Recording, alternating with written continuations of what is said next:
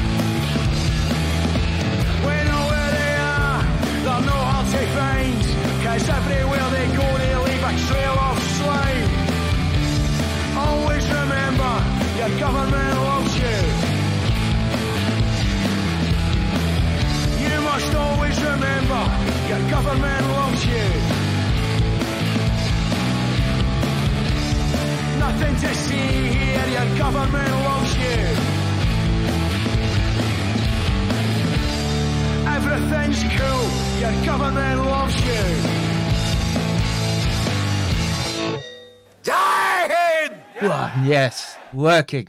Welcome, welcome, welcome, everyone, to another highly censored uh, edition of the Jihad Sideshow. Uh, back from the lab. Uh, it was an exhausting week, and uh, we're gonna. uh, I'm gonna take time to go through the data that we got. I think, uh, if I've got time, if I've got time, your motivation. But there's some other more important, almost breaking news that we should be uh, getting or looking at, and uh, it's right in my wheelhouse, uh, right, right where I expect. I've been expecting uh, this, which is uh, the discovery of massive amounts of fraud, uh, particularly in the monkey domain. That's right, folks. Uh, and they caught one. They caught one lying. Now, well, we'll get into it at the, the, the appropriate time, but uh, uh, we've surprisingly lost another YouTube channel. Now, um, Google seemed to have gone to the extraordinary length of not just nuking the YouTube channel, but the Google account. Now, I've never had that happen before. And so what it tells me is that the, the we we know we're on the lists. The government loves us. And so we're at we're we've got to get smart, folks. Right? I see lots of people who are using YouTube still. Right? You've got to get away from YouTube. You've got to get away from these corporate stakeholder held censorship platforms that are there to fuck with your mind. To feed you nonsense, fuck with your mind, so that you become nothing but a good debt slave. A debt slave that should be uh, hopefully sequestering your carbon into the soil so the hoi polloi, not the hoi polloi, the, uh, your betters, the stakeholders, can continue to eat steak while you eat the bugs. We're on the list. The government loves us. Yes. Uh, always remember Google loves you. Remember. Yeah. Remember that BS about do no harm. Remember all that? Remember that? And like I said, you, you know what they took me down for? Right? Medical misinformation on the uh, calling out, I can't remember, Dimwit Donio and uh, that other harpy. What was her name? Vollmer, Amanda Vollmer. Um, you know, what, I bet, I bet she still has a uh, a YouTube channel. Let's just check that, shall we? Let me just see. Uh, YouTube. Do this. Uh, uh,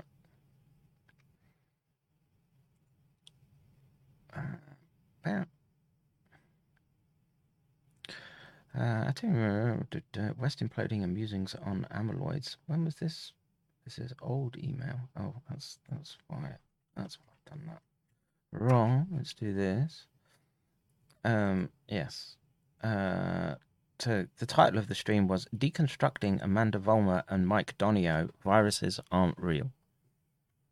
That was the stream that they took me down for. It doesn't matter what I say. Okay, in in this new world, in this new world that they're building, they cannot have dissidents.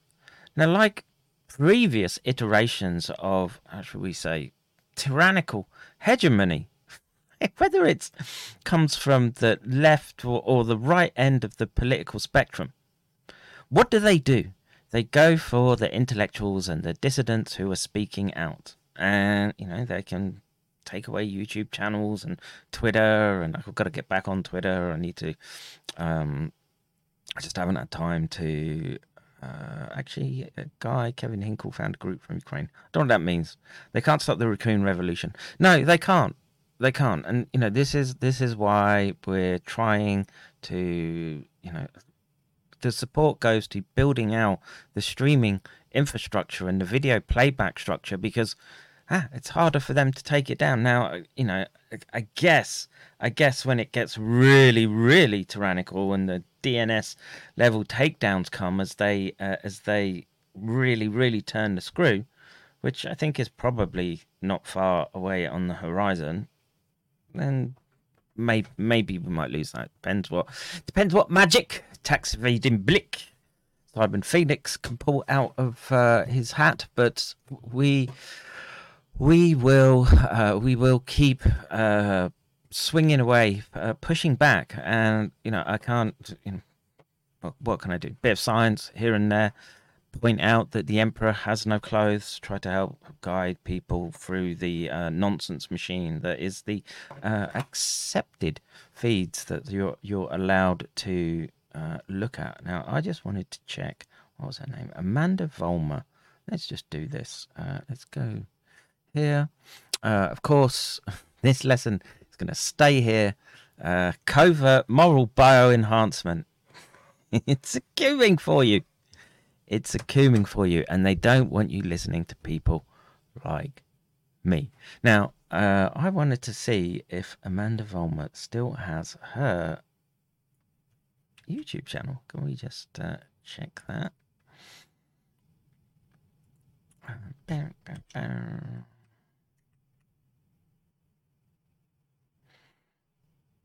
Amanda Vollmer um, still has her YouTube channel. Is this her? Maybe it's not her. Germ Theory versus Terrain Theory. Yeah, that's her. That's her. Right there. Still got YouTube channel. Still still in uh, game, and you know, do you want to? What game do you want to play? What game is it that you want to play? Um, you can try to get the uh, the successful YouTube channel, millions of subscribers. Uh, uh, Easy Life, just uh, churning out pap that the AI considers uh, worthwhile. Uh, you can be someone like Vollmer, who just yeah, she can keep YouTube channels apparently.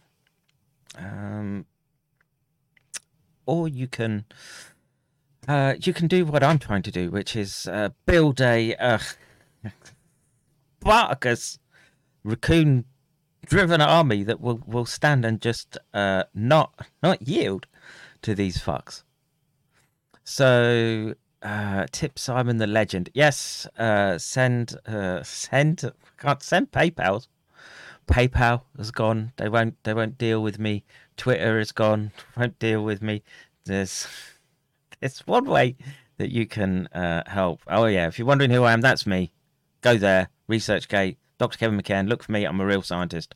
Um, but uh, in in what is uh, a fight, fight of our lives, a fight for our children, we have to uh, we have to take on unorthodox fighting styles. We have to engage in uh, online insurgency to make sure that we're pushing back with some resistance, and it's there, it's there that you can uh, help keep the wheels on this uh, this Sparta chariot as we go out and we fight the uh, AI, the AI Xerxes zombies as they they pile towards us, and uh, you can hit the wtyl.live tip jar, and uh, there you can uh, give any amount you like. If you would like your name to be read out on the on the stream, I'll keep an eye out for uh, for tips. Uh, put a name in there, a nickname. It doesn't matter, and then then I know who it's from, and I'll, I'll read it out uh, on air if you've been so generous. And uh, we've got feed Tax evading Simon Phoenix. So send uh, send some tips, please. Uh, let's see. Fighting for justice. Yes, uh, that's a uh, very very uh, good cause. Um, and uh, what's this? I put it. I put in disco. He names the groups. What's this? What's this? I try to keep my eye on stuff. I'll bring it up live. Quick reaction. Breaking news: The Ukraine. Uh, conducting mass reporting raids that were responsible for my multiple suspensions and permanent demon- demonetization on YouTube. But join the join the uh, join the club, whoever you are, Jackson Hinkle. Ukrainian government's Ministry of Digital Transformation is conducting mass reporting raids that were responsible for my multiple suspensions and permanent demonetization on YouTube. According to the group's website, the Digital Forces of Ukraine, their founder, Ivan Volkov, is a senior project leader at the Ministry of Digital Information of Ukraine, which Yeah, and again, well, we're we're, to get into a little bit of this uh, in this stream. The uh, the how should we say? Well, the, the the censorship mechanisms, and I've just realised something, and I need to uh, just beg an indulgence from you while I got got to bring a drink with me. Uh, just uh, let me let me do this. Let me do uh, this. Uh, let me do this.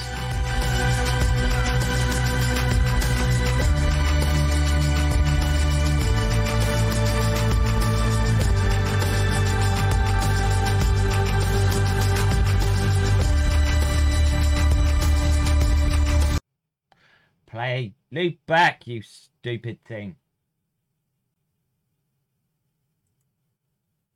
Alright. Should loop. Should loop. Should loop. I'll be back in a second.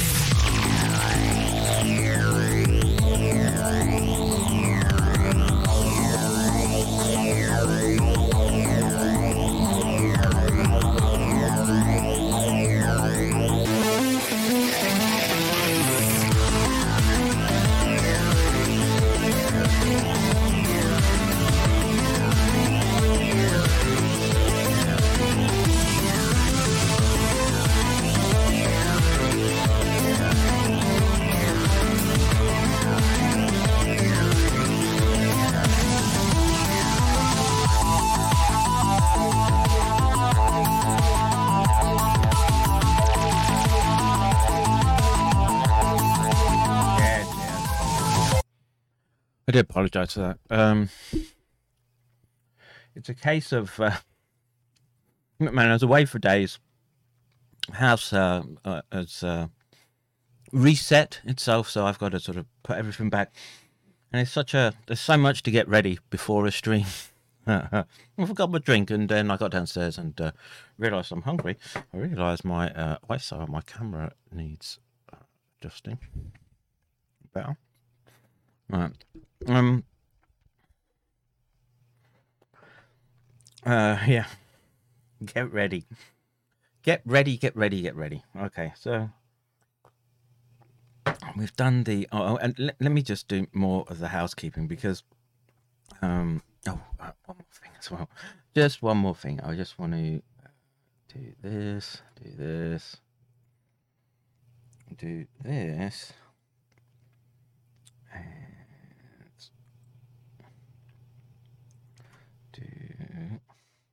This. All right. Uh, so that's that then. Uh, let's see. Uh, Garland spoke today and said the FBI is doing a great job and he wouldn't go into details now. Sure, nothing to see here until we wake up. Yeah, I, like I say, look, man, we're we're in uncharted territory, right? We're we're in a situation where they're where they're going and using the FBI to raid uh, to raid the former president of the United States. They're slapping lawsuits onto people like Alex Jones, fifty million dollars was it for for hurting their feels uh, in in civil lawsuits. Um, the well, take some of these chocolates. They're they're they're, they're good actually. They're sort of almonds covered in chocolate. I, I consider them semi keto friendly. Um, so Twitter doesn't work on there anymore, but Gettr, I'm going to start using Gettr, Telegram, um, there's Gab. Um, we have to we have to work hard to move away from those platforms, folks. It, it's it's imperative. Uh, the Discord is open. You can click that button. It should take you to the Discord chat. And of course, um, if you register to be notified, if you click that button, give an email, and uh, you should get notified if I remember to send the email. Did I send the email? I did. Um, so there's still multiple ways to keep in touch. Try to keep uh, tax evaded Blick, Simon Phoenix in Mackie D's and me in scientific research. All right, let's uh, let's move on. Of course, uh, remind everyone of our channel. We talk, you listen. Uh, it's working. Should be. If you register to be notified, look at that, smooth. Um, there's been uh, system upgrades with that. Um, I don't know if the chat works or not, but.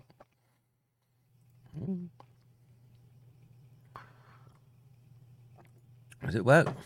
In touch. Try to keep uh, tax evaded Blick, Simon Phoenix. Oh, it is. Look, and uh, it's and me in scientific It's research. linked up. All right, Um, let's uh, let's move on. Of course, uh, remind everyone. Do that. Let me do this. What if I to do chest? Does that come through? Does that come through on? Uh... Yeah, it does. It comes into the Discord. I don't know if it goes into YouTube though. But uh, bravo, bravo, Simon Phoenix. Uh, chat is working. Awesome. So you really should, folks, be getting used to working or, or, or clicking on this uh, this tab. I don't know if we can make like a. If there's anyone out there that you know, Simon's put a, a, call out because this project just keeps getting bigger and bigger because of the challenges we're having to face. And so, if there are people out there that have uh, good coding skills, I mean, good. Um, if you're a whiz at making uh, little phone apps, uh, WTYL should work on phones, I believe. Um, let us know, and uh, we'll throw you in. And then, uh, if the if the tip stream uh, is uh, good enough, you can get a Mackie D's like uh, tax evading Blick, Simon Phoenix. All right, let's get on with the science news, shall we? So, uh, oh no, no, no, not science news. Let me just uh, we we will have we've got a tradition now, new tradition, no COVID zombies. It's the martyrs, the martyrs who have sequestered their carbon. That's right, folks. We're gonna play some nasheeds. We'll give respect to to the martyrs.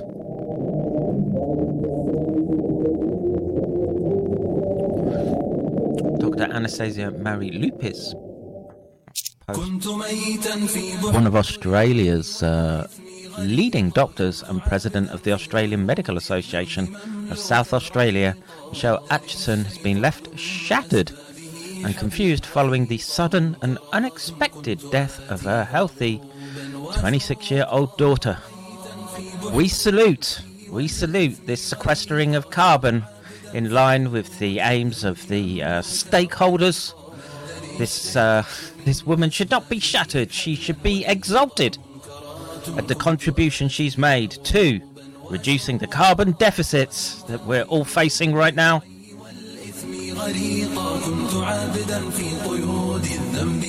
One from Saudi Arabia, true, true Nasheed.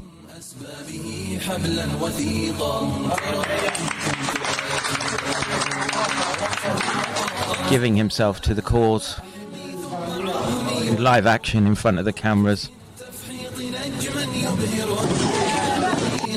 We salute this Nasheed. What are you doing? If you have a green concern, why are you not taking steps to make sure that your carbon is sequestered appropriately and that you're shuffling off this mortal coil?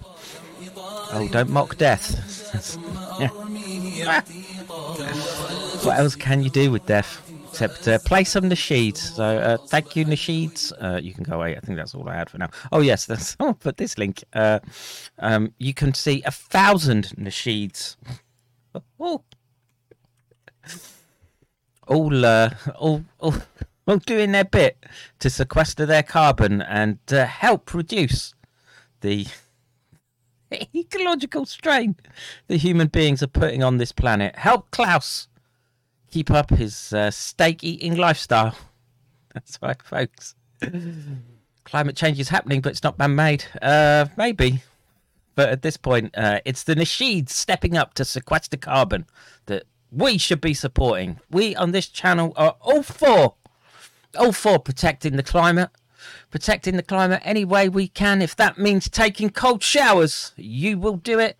If that means sequestering your carbon in the ground, you must do it, even if it's sequestering your children, your progeny, like the, uh, like this lady. This lady, uh, she's uh, she's pro pro sequestering carbon, and uh, there's no way she's. I, I don't believe this person. I believe this person, Anna, Dr. Anastasia Maria Loupis, uh, saying she's uh, she's shattered. How could she be shattered when she's achieved? She's achieved peak, peak, uh, peak carbon control. no thing when the ads keep happening, indeed. Don't shake your pillow too hard. Yes, yes, yes, yes. All right. So, uh, what did I have next? Oh, yeah. So, I was going to tell you my YouTube got taken down. We know that already. And um, yeah, for calling out people, viruses that aren't real people. So, you, you know, you're in a game of people who just don't like you. And so we'll mass flag you for any any reason. And uh, we're fighting. We're fighting the enemy on both sides in this trench. Uh, let's see. Victoria Nisa says the whole of England is facing a hosepipe ban. The south is already under one. Well, you will learn. S- subject. Subject of the crown, you will learn that you uh, you're not as free as you thought you were. All those rights, all those rights that you thought you were uh, given to you by uh, your proximity to the holy, the divine, about to be taken away by stakeholder capitalism. That's right. And of course, of course, the green agenda or not so green agenda when it comes to the UK's lawns. Okay, so uh, let's move on. So yeah, I want to get into a little bit into the censorship, and I've had this on my radar for a few days. Just didn't get to it because of the lab uh, work this week. But um, UN the UN warns of worrying and dangerous conspiracy theories. United Nations would like everyone to be on the lookout for worrying and dangerous conspiracy theories, especially those that might lead people to the conclusion that COVID 19 escaped from a lab in Wuhan, China. You know, the thing the WHO just admitted could very well be the case. Is it, is it specifically about this? Um, I don't know. I mean, there's, of course, the lab origin is, is one of these uh, dangerous conspiracies, which they've, which they literally, uh, again, they've took multiple channels from me. Who can forget that we were honoured by Peter Daszak popping up on our stream and uh, telling us he can't wait, he can't wait for Biden to get into office to sort all us conspiracy theorists out. That's right. We had the personal touch from that man there on the screen, one uh, Peter Daszak. Um, but anyway, if you if you go through this, uh, anyway, uh, what what do they have? Uh, enter the UN's new hashtag Think Before Sharing campaign, which helps people learn how to identify, debunk, react to, and report on conspiracy theories to prevent their spread. Uh, to aid gullible individuals navigate the information highway without hitting any conspiracy potholes, UNESCO, what UNESCO as well, I guess, provides some helpful infographics. One of which thanks Stephan Lewandowsky, Australian uh, psychologist. Uh, Lewandowsky, I would say, with a name like that, he's hardly Australian. Australian let's know. The Jew. Always comes through. Uh, co-author of March 2020 Scientific American report, complaining about how the lab leak hypothesis made it harder for scientists to seek the truth. Holy shit! So the default position of those behind the UN's "Watch Out for Conspiracy" campaign is that lab leak is conspiracy theory. Uh, all right, conspiracy theories. What are they? Why do they flourish? People on COVID-19 pandemic has seen a rise in harmful and misleading conspiracy theories. I agree. It may be difficult to recognize them or know how best to deal with them. I agree. What are they? The belief that events are secretly manipulated behind the scenes by powerful forces with negative intent. Now, who who could think such a thing when we've got such paragons of virtue? Like Peter Daszak up here, progeny of paperclip. A progeny of a paperclip. Uh, let's see. Uh, conspiracy theories has these six things in common: an alleged secret plot, a group of conspirators, evidence that seems to support the conspiracy theory. They falsely suggest that nothing happens by accident and that there are no coincidences. Nothing is as it, as it appears, and everything is connected. They divide the world into good or bad. Uh, they scapegoat, they scapegoat people and groups. Yeah, like uh, like pointing at uh, people like Peter Daszak and uh, well, a whole a whole raft of uh, we say ne'er do wells, ne'er do wells in the scientific domain. Uh, like I say, multiple countries are involved. Why do they flourish? They offer an explanation of events or situations which are difficult to understand, bring a false sense of control and agency. The need is heightened in times of uncertainty, like the COVID 19 pandemic. How do they take root? Conspiracy theories often start as a suspicion. They ask who is benefiting from the event or situation and thus identify the conspirators. Any evidence is then forced to fit the theory. Once they've taken root, conspiracy theories can grow quickly. They are hard to refute because any person who tries is seen as being part of the conspiracy. Why do people spread them? Uh, anyway, um, there's there's a push right now, uh, very much in the last few weeks, to ramp this up. This idea of conspiracy theories, and um, we, I certainly don't think that we're sitting in the conspiracy theory domain. I think we're, uh, we're sitting very much in the scientific domain, dissident scientific domain. I would I would add, but uh, scientific nonetheless. And I don't think that there's anything that we've put out or I've put out that could be deemed conspiracy theory. This isn't viruses. It isn't real. Talk. This is what what we do is uh, well, you know, put some social commentary on it, some uh, some amusing nasheeds, I can say. Um, What's this? Did you post it in Discord? I Try to get over there. Did you get? I don't know what that means. I should see my article. Yes, uh, Paul. I'm just about to bring that up. That's next on the list. Um, oh no, not this one. You're coming up. The solution to online abuse: AI plus human intelligence. Uh, this from the uh, Inbal Goldberger. Inbal Goldberger currently serves as VP of Trust and Safety at ActiveFence. She has over 20 years of experience in trust and safety, intelligence, product quality, and cybersecurity. Inbal holds a BA in linguistics and an MBA from Tel Aviv University, where she specialized in information management. That's right, folks. The Jew. Always comes through.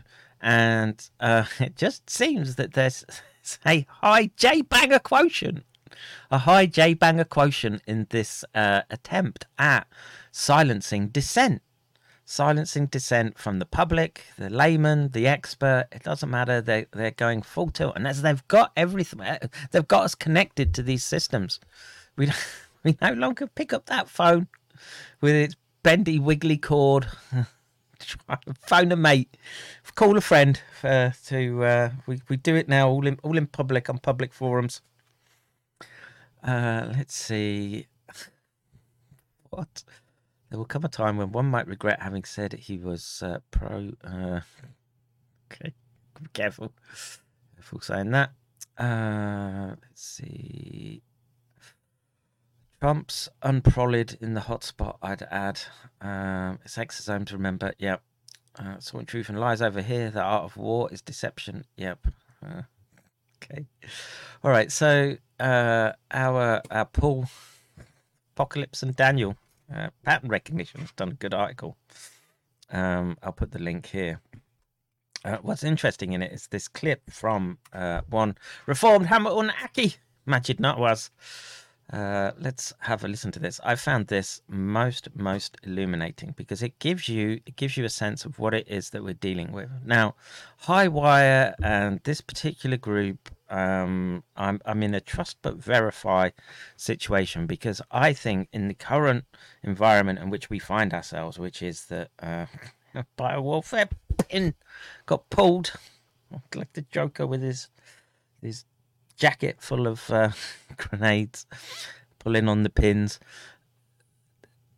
I, I have a sneaking suspicion that in order to diffuse public rage of what's gone on in the last couple of years, perhaps the last decades, they're gonna they're gonna say that there was we did mess up with the vaccine programs. There was harm caused, and in doing so, they're going to sort of break off a big chunk of people who were going to sort of bite down on that bit of red meat and not not dig further than uh, than they should be doing to the uh, more fundamental layers of reality that we're dealing with.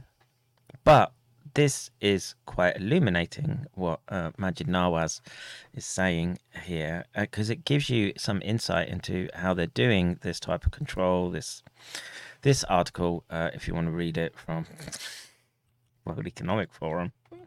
But Maajid Nawaz sums it up better, and Paul has done a good job with this article as well. But Maajid, please. The person that was chair of this committee in the World Health Organization before her was an American. He was Obama's information czar, Sunstein.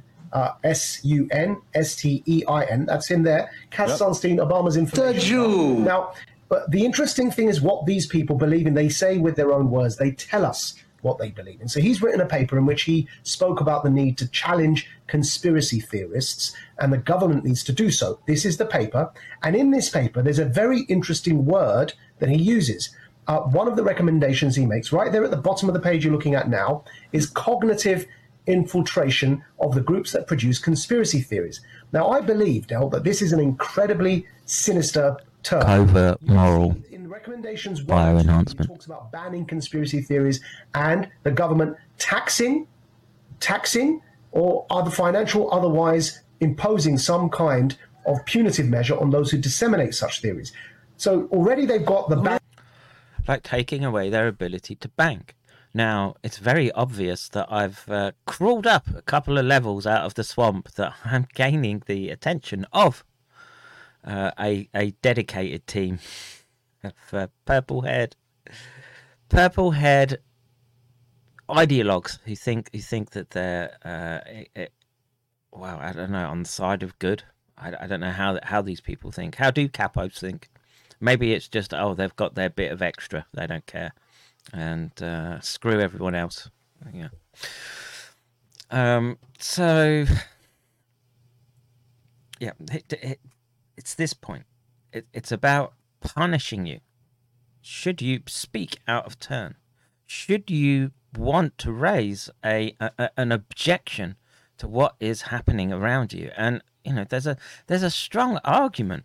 I would oops, I would say that um, if if this fight that we're in is is being instigated by how should we say the uh, the Abrahamics a certain faction of the Abrahamics, but they want their messianic age. And in that messianic age, they they have a set of rules, the Noahide laws for you, hoi. Those of you that don't want to uh, mutilate the genitals of your children, uh, those of those of you who just uh, don't want to pretend hump lumps of rock in the deserts and the Mediterranean, they've got a set of a rule set for you, and they will, uh, like I say, it, the injunction that they're they're going to behead you for it may may, may be a bit strong, right? They're, they're using uh, how should we say Bronze Age language for modern times, but they can certainly behead you digitally. They can again take away your ability to raise funds, your ability to fight back, as we're doing, by making it difficult because you need money still. You must have something as a means of exchange in order that people understand as value that they can go away and use. Now, I, of course, there's going to be big changes coming to that because when they want total control, they have to have their uh, their central bank digital currencies, and they're going to have to outlaw everything else. And so, I think the you know, as much as people believe in crypto and what have you, I think you know, apart from I don't know secret thumb drives where you can keep your little wallet on, um, it's going to be very, very difficult to use it in the future. So, Bert, if you want to send me some crypto, I'll take it. Break off those of you that are sitting on a whole bunch of crypto. Break off some coins so that we can fight properly. So I don't have to. I don't have to begin. It's so frustrating to begin every stream e-begging, e-begging to get to the next week, to get to the next experiment, to get to the next part of this this fight. Like I say we've been doing it two and a half years, but we you know, we need we need it. Those of you out there that could uh, spend. Do not worry. Like I'd spend a hundred bucks. You could spend a hundred thousand dollars. Would keep us in the war for years, years and years, and we'd we'd give them hell. Uh, let's see. There are lots of fighting age men from Ukraine filtering in here right now. Uh, Raccoon coin. It could happen. Uh, we've thought about it. Uh, all right, so let's let's go on with this. Let's listen to this. Please play really quick before we, let me let me read it. Let me read it for people because it was yep. really quick. Let's read through just a couple sure. of these points really yep. quickly. So here's what yep. he wrote: Government might itself engage in counter speech, marshaling arguments to discredit conspiracy theories. Government might formally hire credible private parties to engage in counter speech. Government might engage in informal communication with such parties, encouraging them to help. Each instrument has a distinctive set of potential effects or costs and benefits. And there at the bottom, our main policy idea is that government should engage in cognitive influence infiltration of the groups that produce conspiracy theories, which involves a mix of three, four, and five. Uh, let's read the top. What can government do about conspiracy theories? Among the things it can do, what should it do? We can readily imagine a series of possible responses. Government might ban conspiracy theorizing. Government might impose some kind of tax, financial or otherwise, on those who disseminate such theories. I mean, so yeah, I mean, like just total control. This it's certainly not the, based on the Constitution and the, the dream of, of America. So, um, question: How do you think the possibility of blank vials affects the binary weapon hypothesis? That you you want to you want to have the have the response occur slowly, right? Because if it, if everything happened all at the same time, people would get wind that there's a problem, right? The the carbon sequestering program is is going full tilt, and so again, you would field with blanks to make sure that that ratio is low, but you make sure that the exposure is continuous over time. And again, um, that includes uh, the pathogen itself and their hypodermic delivered solutions. And like I say, it's just a hypothesis that we're having to work with, right? Because someone someone has to talk about it in as scientific a fashion as possible. Someone has to test it in as scientific a fashion as possible. And the the corporate stakeholders are not going to open up their weapons laboratories to us and uh, allow us to go rifling through the files and um, checking what they've been up to. Now, you know, because of the lab, um, the lab trip, I missed an important story, which is that Russia is now turning around and accusing the West of of leaking SARS-CoV-2. Maybe, maybe I don't know. This is this is the whole issue around this type of warfare. Every everything becomes ambiguous because there's a degree of uncertainty that's always in play, and th- these these types of groups who would want to think about shaping and nudging populations in particular directions are, are, are masters at using it and, and basically have infinite resources. We're, we're trying to fight essentially what is a rearguard action right now with, with pennies literal pennies, trying to keep servers running, trying to get lab experiments done. It's it's shocking to me, especially the amount of people who who, who go on about uh, how they how they do want answers. Uh, to be honest, at this stage, I trust the Russians more than Western media. Um, look, man, um, I as much as much as I want Pappy Putin to come riding in on his bear sort out global homo. Um, um, I would be remiss in not pointing out that you know that Russia has issues too, right? Um, now, I can say, given the choice, uh, global homo on one one side or uh, trad values, uh, where we can keep the uh, we can keep the pedos out of the schools and the, uh, the gender warriors away from our kids. I, will vote for that one uh, if you don't mind. That's that's that's literally my stance at the moment. That's that's the shit sandwich choice we have in front of us. You can have the shit sandwich with uh, whole wheat bread, or you can have the shit sandwich with uh, with I don't know what the types of bread are there? A baguette. I don't know, but uh, you've got to choose. You've got to bite down on one of them. So if I've got to bite down on one of them, I, would I'd go for the one that seems somewhat protective of my children. Uh, the other one seems incredible, incredibly uh, predatory and uh, is just, well, demonic. Demonic in in its set up demonic in it in its use of power. You know what? You know what's a good um, in in the article made by uh, Paul. He links to um, this. Oh yeah, the armed. Like I say, who can forget the armed IRS agents? let's just let's just get this before we get to you look at the taxpayers, Harris. Only 1.8% of taxpayers are in that upper bracket making more than $400,000. That means the IRS has no choice but to target the other 98% of taxpayers. And that is where their firepower, and I mean that literally, is going to be trained. What people don't realize is there is a criminal division of the IRS. If you run afoul of them, okay, there's something called the Criminal Investigation Division. A 2017 GOA report, that's a government accounting office report, found they have in their possession, the IRS, 5 million rounds of ammo and 5,000 plus weapons. They just. Well, you know, in the United States, uh, in the scheme of things, that's not so much. But the fact that IRS agents are, are getting armed, that they're that they're boosting the ranks, that we're in this total surveillance paradigm, that they're trying they're trying to force in.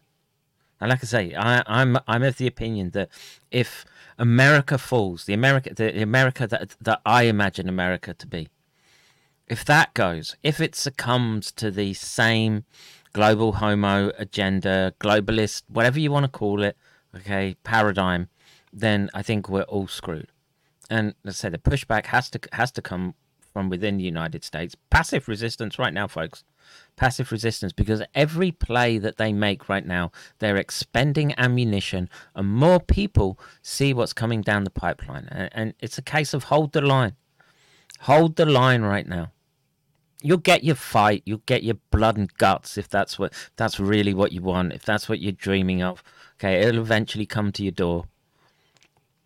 But my my advice right now is uh, just uh, keep uh, keep prepping, uh, some IRS agents always had guns. Yeah, look, uh, any any agency in the US is going to have guns, right? But you know the how how are they going to enforce conformity to this new paradigm?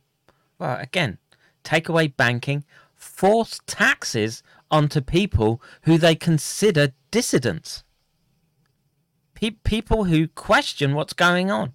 People who who want to hold on, hold on to the uh, vestiges of the rights that were bequeathed to us by our Creator. How do, how do they shut them down? Well, you make life bloody miserable for them. And I can tell you, losing payment processing on the internet is a fucking pain in the ass.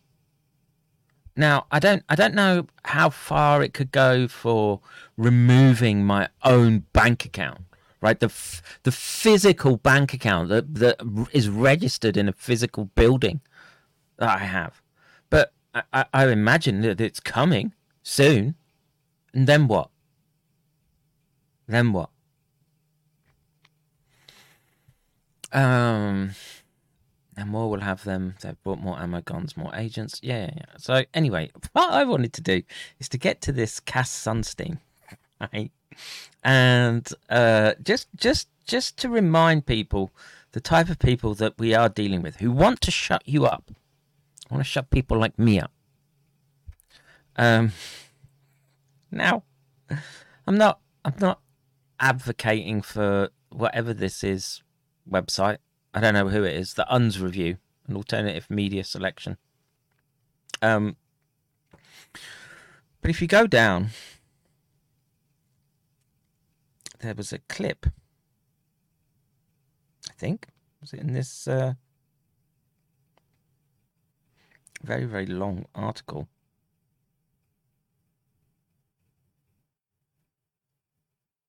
Hmm. Where did I see that? Was it a link from this?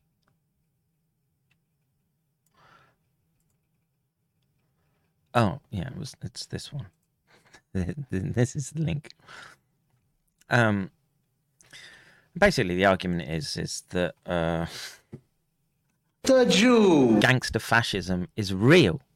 It's real, and it's there in the United States right now. The United States is fighting for its life against this cabal, this group. Now, this group isn't fighting alone. Now, um, what's this? Uh, Pigeon Films. I don't know. Like I said, I don't know who this is. Dershowitz is a Judeo-Nazi. Uh, yeah, foot massage, foot massage enthusiast, Alan Dershowitz. Who can forget that? Now, um, let's. Th- this article um, does a rather excellent breakdown of the moral and social fabric that's occurred, or the breakdown of the social and moral fabric in the United States. And I would tend to agree with its description of the problem. And all of it, all of it comes down to who are the people that are trying to control you. Okay. And where where's the I don't know. It, it's such a long article. I'm not going to find the, uh, the the block of text, but let's let's wind the clock back a little bit. Who, who can remember all the uh, hoo ha about pizzas and Podesta? And we know that these circles exist. These networks exist. They have they're they're entrenched in the systems that control and govern us. All right. This is Captain White of the Sovereign Colonies Armed Forces Space Command, and today we're going to talk about a conspiracy theory about Pizzagate, and I want to talk about one of the crisis actors involved in its cover-up, and his name is Edgar Madison Welch. I'm I'm not interested in that. I I'm just wanna. Why can't I? Why can't I get full screen? Yeah, full screen. Do full screen. Fuck you. Um. Now, I the the shooting in Comet Comet Ping Pong was it? I, I'm uh, like I say, the, the, these facts, or, or events I'm not so much interested in, but this little video, it is stomach churning. As we get as we get to see the type of art that these people who want to control you and he is a Hollywood actor on the IMB or IMDb uh, web page, and he's been in movies, you know, like The Bleeding and The Mill, and he's kind of a high action guy. I mean, he just seems like kind of just your fun loving all around guy. But he got a wild hair up his ass one day to go shoot up the Comet Ping Pong that palace there, you know, pizza place, because he thought that maybe, just maybe, that there was some skullduggery going on in there, and there was some human trafficking, and little boys and little girls that were pizza and hot dogs and all this other stuff that he's supposedly been reading and stuff. So he gets a wild hair, jumps in his car and, uh, and heads on down, shoots up a floor tile, conveniently gets himself arrested with no incident you know, because it's everybody look over here, look over here, and of course they search the place and they don't find anything. You know, they don't find anything like uh, Tony Podesta's. There was a, was an actor, an actor that shot up Comet Ping Pong art collection and John Podesta his his brother there you know they've got such a fine art collection in their office and in their home it's amazing you know it's a little bit creepy so I want to warn anybody watching this that the pictures are very creepy and very graphic. I mean, are these the kind of things that you would want in your home? Because this isn't some kind of fine art. Uh, this is what these, what you would see when you walk into John Podesta's office. You know, such a you know a little bit of symbolic cannibalism going on there, but it's not really even symbolic. You know, they got a mannequin and two men eating a mannequin. okay. That's in that that's in a bland corporate looking office and a picture of two men eating a mannequin. What's supposed to be a mannequin inside Podesta's office. You're eating somebody, you know, it's, it's, it's just the way that they roll. We're bringing an old friend over for dinner, oil on canvas, owned by John Podesta, chairman of Hillary Clinton presidential campaign. And this is Tony's favorite piece of work right here. Is this uh, sculpture that he had done? Art collectors Tony and Heather Podesta in their home at the entrance hands The Arch of Hysteria by Louise Bourgeois. Behind them, an untitled photo by Michael Rovner that actually resembles, it's a replica of the uh, Jeffrey Dahmer pose or one of his bodies. He had it in that exact pose right there without the head on the bed, you know, for the cops to find when they came in. But, you know, the, the artwork in the Podesta household is very creepy. You know, you got the old man, you know, because that's who they all are. You know? Who the fuck you know, the, gets the a painting like this? The Podesta household is very creepy. You know, you got the. What the fuck, man? WTF? Old man, you know, because that's who they all are. You know, that that type of artwork. These are all. Little kids, little kids, arms behind their backs, in in what I don't know, tiled shower rooms with what? What's that? Ropes What the fuck, man? Paintings of depictions. Jesus. Yeah, ropes. Ropes and young boys tied up. Tied up to uh, easy to hose down tiled walls. Of, of life in, in the pedestrian.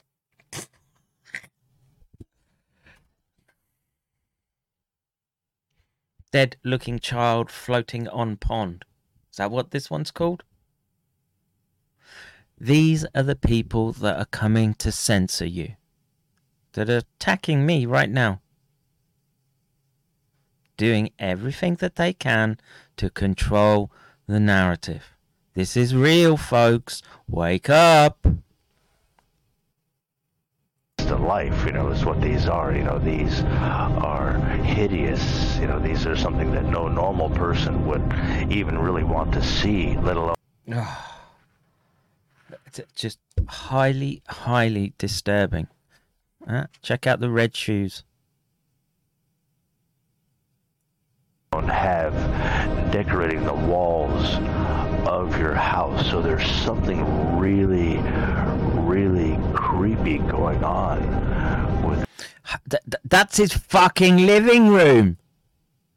That's his living room. And he's got all fancy chairs to sit there so you can look at pictures of terrified, terrified children.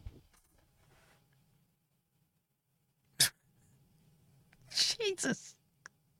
Creepy going on with the Clinton associates, at least, you know, the Podestas. There's some pretty high rollers, you know, in the Democratic Party. You know, and you get. What? Is that real?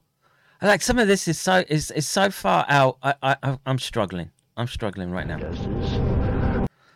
So, souls leaving the body. Is that what that is? Comet ping pong. What? Teen Aviation, Teen Mom, title track, Comet Ping Pong, Friday, April 6th. All, all ages.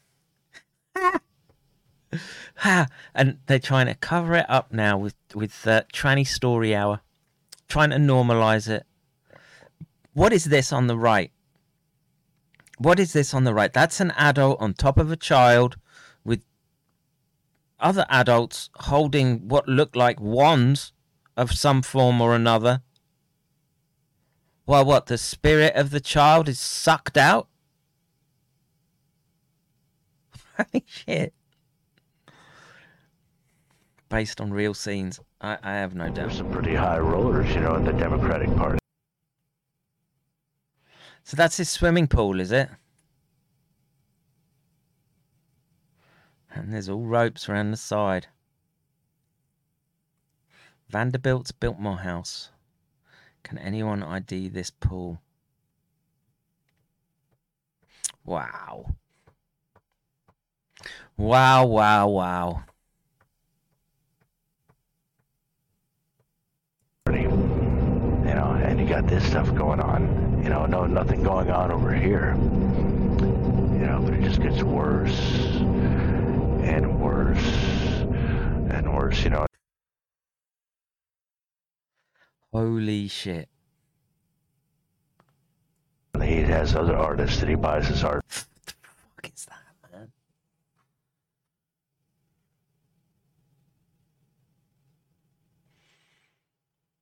Squirting abortion? From. And he's even creepier. I mean, he's just like the sickest. What? Who who thinks that in is in any way something approaching the uh, the striving for, for for what is the pinnacle of human creativity, our ability to take nature and put it into a onto onto canvas so that other people can appreciate so you can add your immutable style. And and, and someone someone makes demons kidnapping children in cages? You know what they're doing is they're going after the astral mind. What the fuck is that? What is that? Looks like the slugs. Your government loves you. Who's that? Does anyone know who that is? Is that some some type of slug vagina? Going after the astral mind these are the astral pictures, the depictions, sculptures. Are these real? Is this real? Has someone made this? Please, please, someone tell me that I'm being gaslit here. Someone tell me that I'm being gaslit. Anderson Cooper was exposed as a young boy. He's actually said to be the boy in the pool. Is that true? Nothing to do with politics or religion or anything else. Oh, I think it's got got to do with something, Victoria. From the twisted artist. And this all has to do with the satanic ritual abuse and the human trafficking. Look, man, that one's got a little little demon dick. Artist. Is that a little demon dick there? What? Someone's paid for this? Someone commissioned this? and this all has to do with the satanic ritual abuse and the human trafficking and the missing children. What the fuck is that? What is that?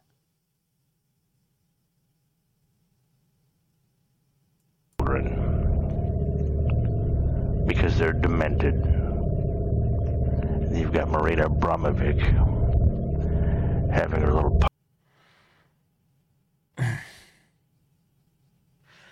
I, I don't know. That looks like a real, know, ram's head.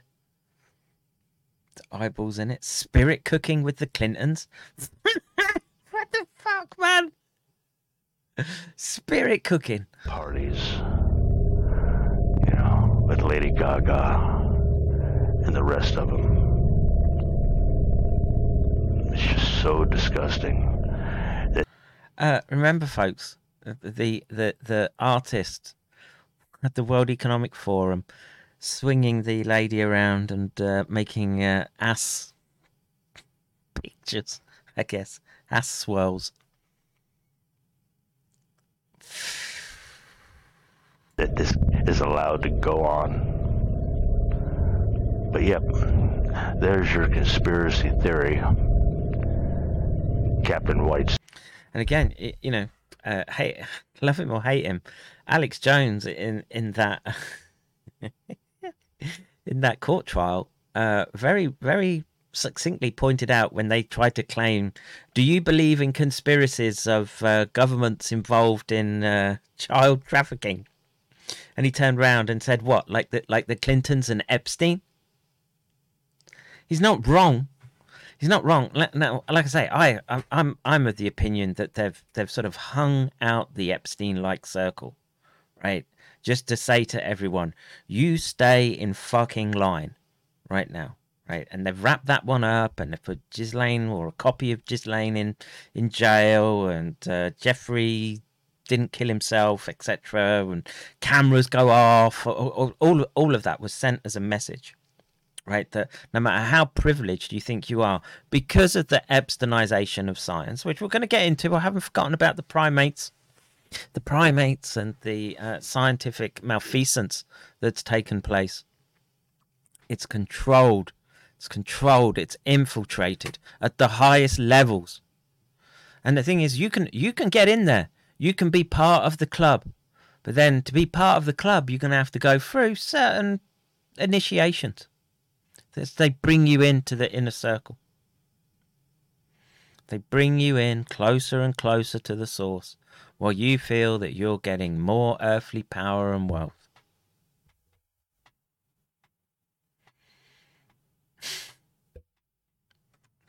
what the fuck, man?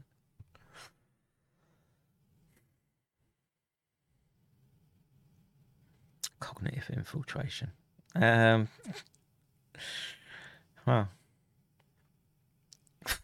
All right, um, I gotta move on. Get to this. Let's get what I wanted to do. Um, so from uh, from Arkmedic, Arkmedic, sorry. We all should know now that Pfizer own a prestigious record for healthcare fraud, but that was a few years ago, and they have reformed, right? Wrong. You see, they continue to be associated with scientific fraud, and you don't have to believe me because their lead primate researcher has admitted to this fraud. But hang on just a monkey a minute. This guy produced the monkey animal data for Pfizer's best vaccine ever animal study. You know, the one they conducted to prove how great the Pfizer BNT 162b2 vaccine that isn't actually a vaccine was.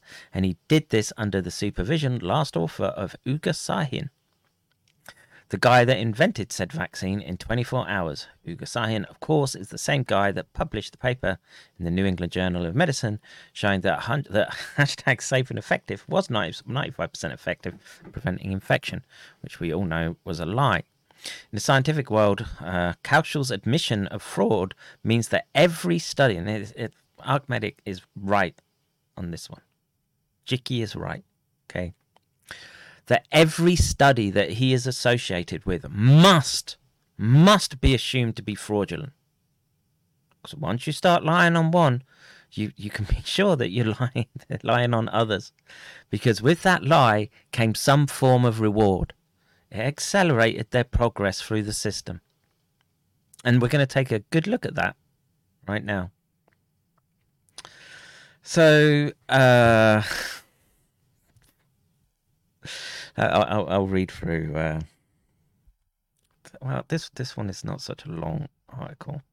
It's it's more sort of looking at the uh, the papers, and what I want to do is I'm going to do, uh, at the request of Tim Truth, um, he wants to do a documentary on this. I said I'll comment on on it as I'm, I am a primate researcher. It's my field, and and I know of these institutes and people, etc. It's a small world, and I I have some insight. But now, now the thing is, I I didn't play that game. I I wasn't I wasn't involved with stuff that was dual use, and uh, I was uh, I was honest.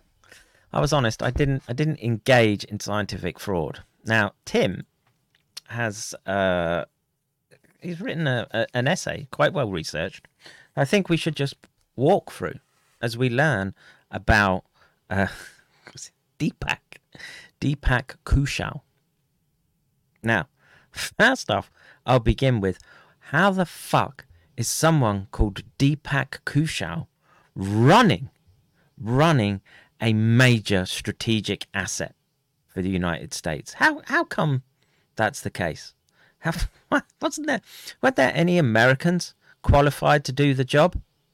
Like you know, Americans that uh, had grand had grandpappy fighting in the in the Second World War.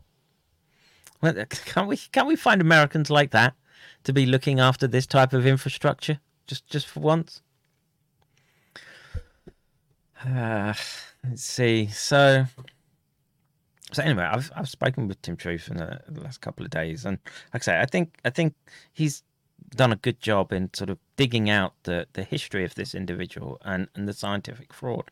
And then if I've got time, I'll, I'll try and get into the paper and uh, from a primate research perspective, what I what I think are, are the major holes in it. Uh, so anyway, Dr. Deepak Kaushal's falsification of data raises serious questions about its involvement with Pfizer's uh, C19 vax efficacy claims. Gates funded that Dr. Deepak Kaushal settles with HHI Health and Human Services Office of Research Integrity over falsifying research data. Now, I don't know.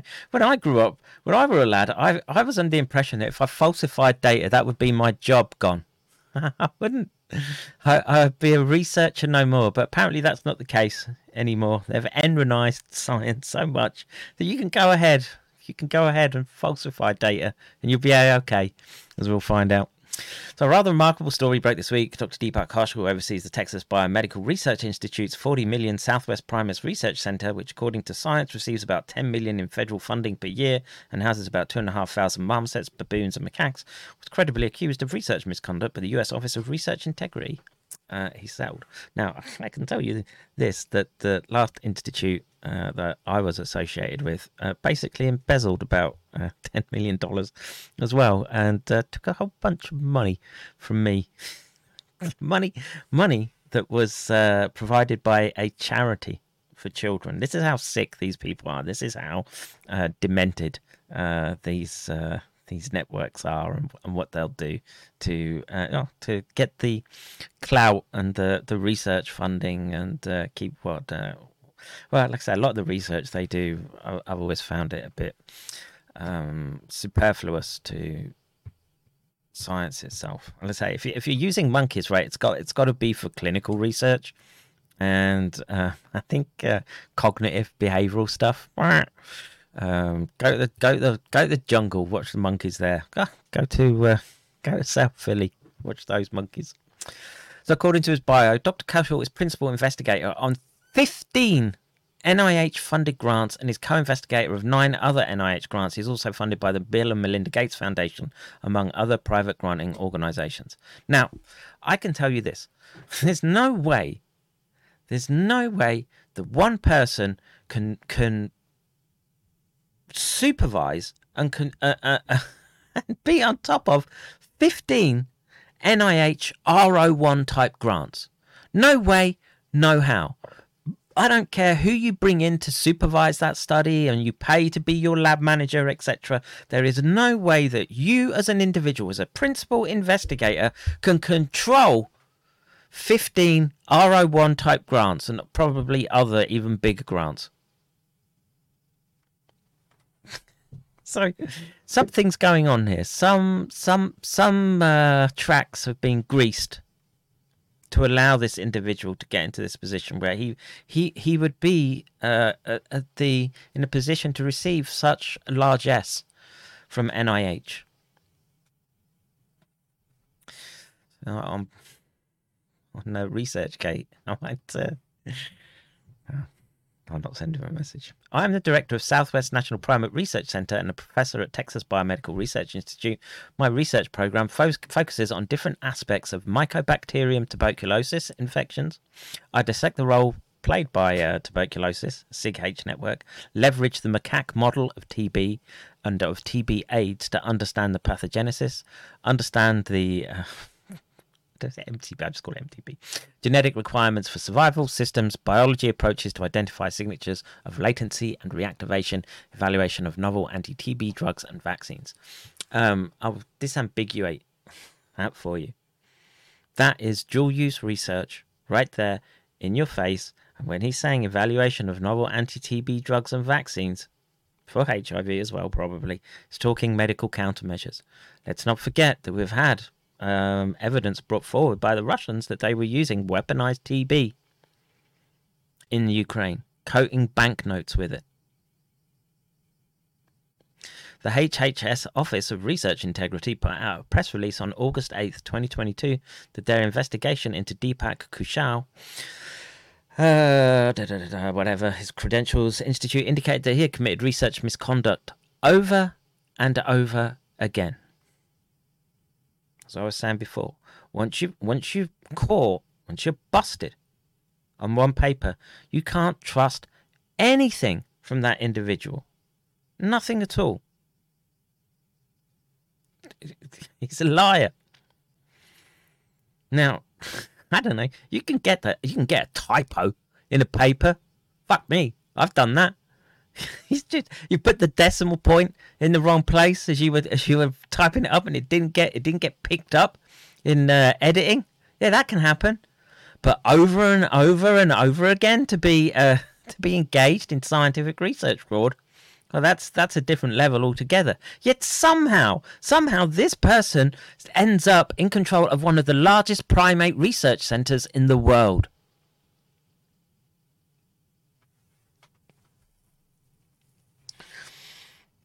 ORI found the respondent engaged in research misconduct by intentionally knowing and or recklessly falsifying and fabricating an experimental methodology to demonstrate results obtained under different experimental conditions that were included in the following one one published paper and two grant applications submitted for PHS funds.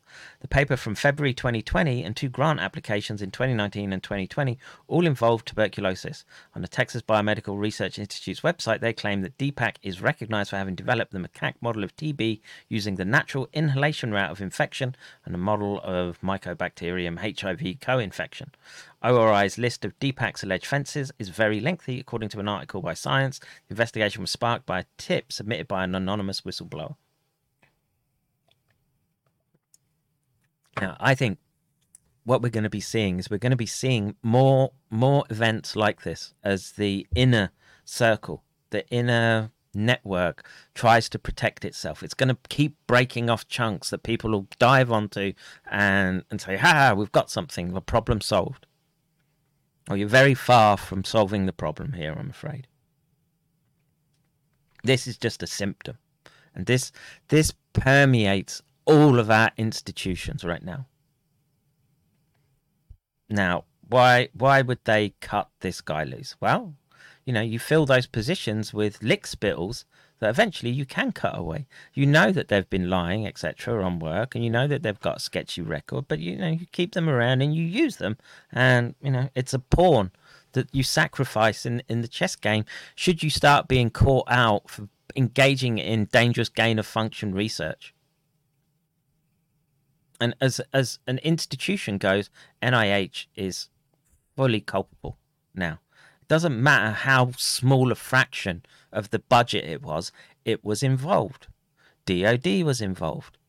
DARPA was involved. BARDA.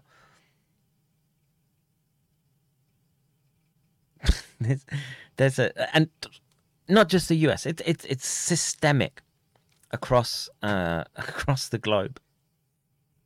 Now, like, like I say, we can we can clean our house, I guess, or we can point it out. Let's point out some of the things that he's got wrong.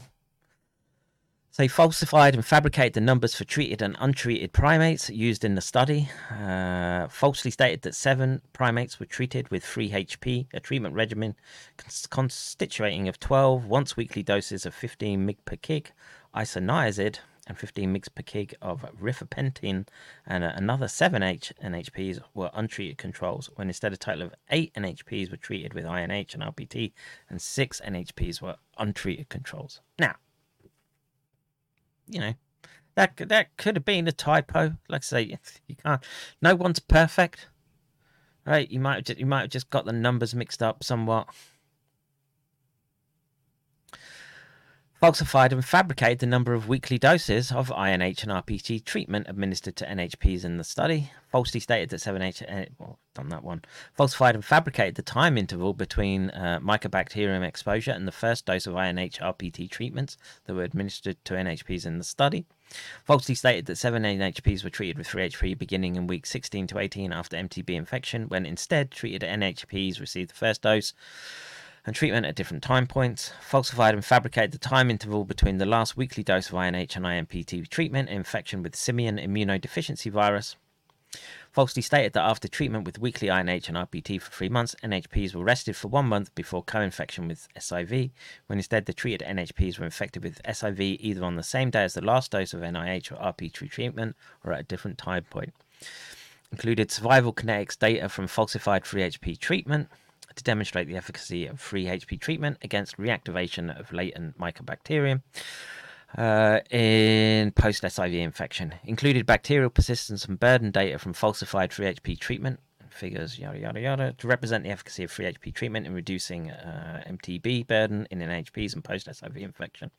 Included pulmonary pathology data from free falsified NHP treatments uh, to represent the efficacy of free HP treatment against reactivation of latent mycobacterium. Included clinical parameters for the falsified free HP treatment. You know, the list goes on. Um, and this this seems to be confined within one study. Now, you know, again, I, I would say were it a mix up and a typo with numbers in a sentence, okay, that happens. But to be deliberately manipulating data the way that it has been right now, like I said, we had the we had the amyloid issue the week before. Like I say, I think I think what you're going to see is you're going to see this ripple through these scientific networks as they try to cut away those parts that they think are going to sort of shield them as the mob becomes fixated on, on these particular problems. Tim adds, to me, the list of problems seem impossible to blame just on sloppiness or mistakes. Though that would be a, a, big enough story. I'm actually amazed that all of this was able to be unearthed and published. I wonder what other fraud mistakes will never be discovered. Yeah. Let's see. We won't see those lab books. And in in this study, because it's so recent, because he would have been head of the laboratory, he wouldn't have been doing the research himself. He would have employed someone, postdocs, assistant professors, etc., people lower down the chain and said, "There you go, you've got to you've got to do this project." Now, how how much was he involved in colluding with the individual to make these sort of deliberate modifications to data could be open to conjecture. But I, I think this is systemic that we're looking at right here. Disturbingly, Deepak kushal and his uh, SNPRC can still apply for more government grants, and Deepak has not lost his job as director the uh, Primate Research Center for the egregious misconduct. Yeah, amazing. Didn't lose his job. Nothing. Nothing whatsoever. Rather, the Office of Research Integrity and Deepak Kaushal entered a voluntary settlement agreement whereby Deepak is subject to having his federally funded research supervised for a year. Ha! A year! Holy shit! So what are you doing that? If you're PI in that year, well, you just stop any experiments and you just say, "Oh, we're doing data analysis now. We're going to look at data. We'll go look at the data we've got," and you you just do that for a year. In fact, you you could spend five years doing that if you wanted to. Publish papers, and then and in that year you can you can, you, you absolve yourself.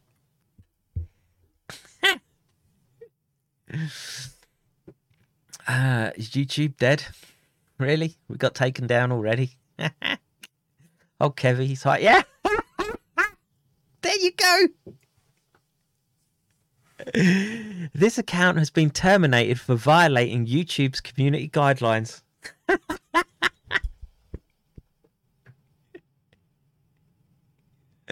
Holy shit, folks! That's that's how much they're coming after me. That's how much. All right, for, for speaking about the uh, well, the Podestas, I guess. you can go to Rumble, you can go to WTYL Live, you can go to uh, McCannDojo.com. You can watch on McCann Dojo, of course. But uh, yeah, instead, there was no bans, there were no strikes on that channel. Nothing. That was a clean channel.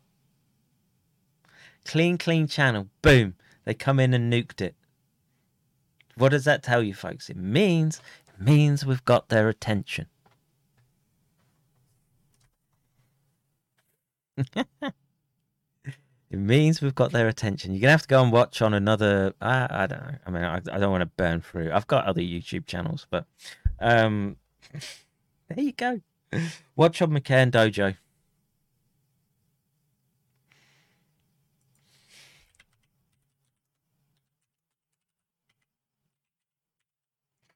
Mojo or WTYL or Rumble.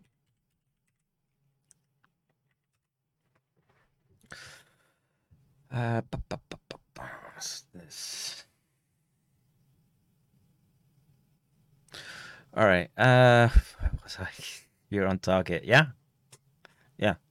This this level of uh, how should we say censorship, constriction, like I say, taking away my ability to to fund what it is that we're doing. War costs money, folks. Costs money to go to the lab. Again, I'm going to have to do the e-begging round because you know I, I lose eyes, and in this attention economy, they know that they they they are choking, choking that this work. Right?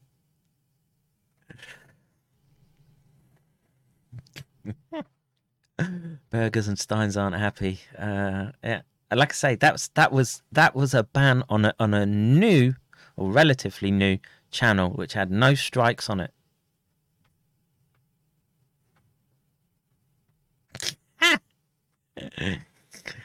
All right, where was I? Uh, disturbingly, yeah, yeah, yeah, we did this. A spokesperson for the Texas Biomedical Research Institute said in a statement Dr. Kaushal is an outstanding and transformative SNPRC director, and the misconduct finding is not directly related to and does not impact his administrative leadership functions.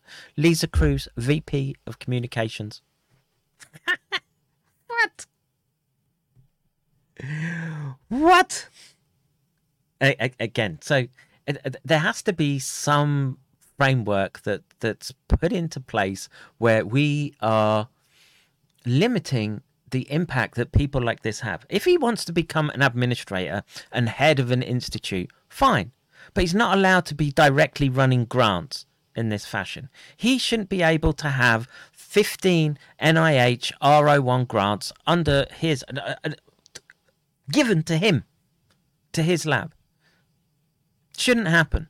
It, should, it, it needs to. There needs to be a limit put on it because you're just opening the door to to bribery at some level. None, none of this private funding, Bill and Melinda Gates. And if it is, if there is funding, it's it's incredibly limited. Like I said, these institutes have to go back to being some sort of monastic type of endeavor where their research output is just put on their website and people can go and access it. No journals, none none of this perverse incentive that comes from money, none of this publish or perish model. You know, you you you, you identify the good researchers and you give them some space. Let them let them work on a problem, and then you you pub, you you just put that data on your website. I think that's that's the way to go in in the current environment. But no, what do we have? We have a sick system, sick system that's run by institutes like Elsevier. Elsevier is owned by Maxwell Group. Yes, that Maxwell. Buried on the Mount of Olives, Maxwell. Tied to the hip with Jeffrey Epstein, Maxwell.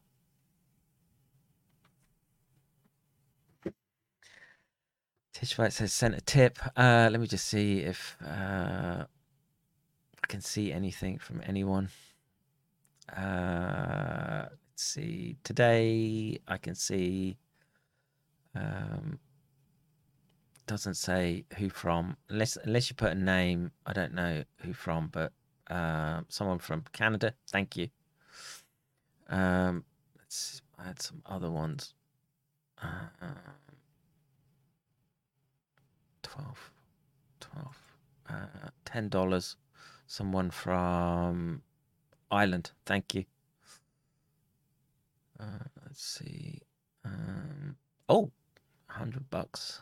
Uh, let's see. Someone from.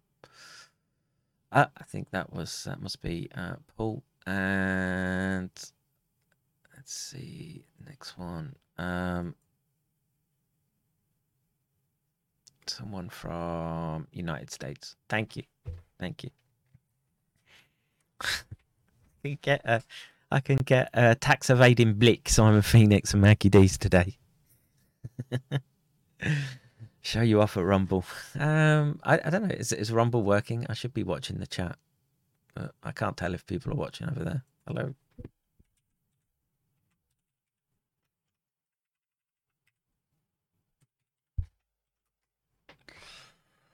Um, yeah, people watching. Doesn't say. No, no one's watching on Rumble. I have to pay to stream on Rumble as well. Uh, Danger Mouse says uh, that was me, ten bucks. I salute you, sir, and your commitment to the cause. All right, so uh, his case might be settled, but this story is just getting started. Okay, uh, so the redacted Mycobacterium tuberculosis treatment study. Let's start with a deep dive into the redacted study that got Dr. Deepak Kaushal in trouble with the feds. Uh, NIH NCIB, original NCIB entry, American Journal of Respiratory and Critical Care Medicine. Some pretty big claims made in the at a glance section at the top of the paper, what this study adds to the field. Although the 12 week regimen of once weekly isoniazid and rifampicin has been recommended as an effective treatment option for long term bronchial, I don't know, that is bronchial infection. Our studies show that for the first time, the drug regimen successfully eradicates persistent uh, mycobacterium infection. Moreover, our studies establish a new animal model for evaluating the efficacy of additional treatment regimens for LTBI.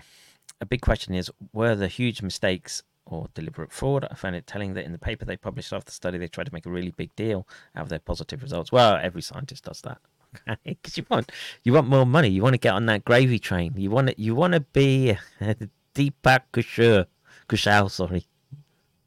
You want to you want to you want to run the institute. You want to have the power, right? And I I could see that game very very clearly. And I I just you know what I just wanted to do science and be left alone. That's what I wanted, and in in a way I got my wish. I was left alone generally and you know because I was I was generally self sufficient. I would bring in research money that would keep myself funded, and um, it made a name for the institutes.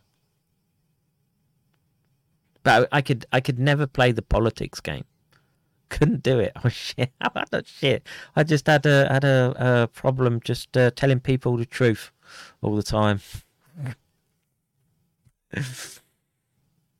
Let's see. The article was redacted on April 15th, 2021. Uh, the American Journal, yeah, one big difference jumps out between the author's blocks in the post redacted NCIB versus the American Journal of Critical Care Medicine on the website.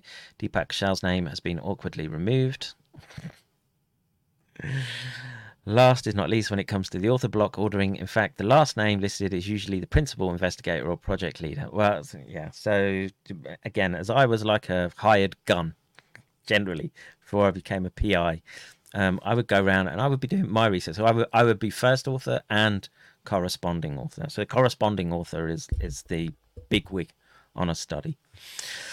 Uh, let's see. So very interesting that HHS Office of Research Integrity blames Deepak Kushal by name and only him, and he's been awkwardly removed from the redacted icon on NIH website. Let's go through the paper and see what the methods called for. The rhesus macaque were to be immunized at the University of Louisiana at Lafayette and then challenged in Dr. Deepak Kushal's Southwest National Primate Research Center in San Antonio, Texas. Well, I guess they're using BSL-4 facilities. The now redacted tuberculosis treatment paper was funded by NIH grants. Yeah, a bunch there. Though other projects were funded with these grants also.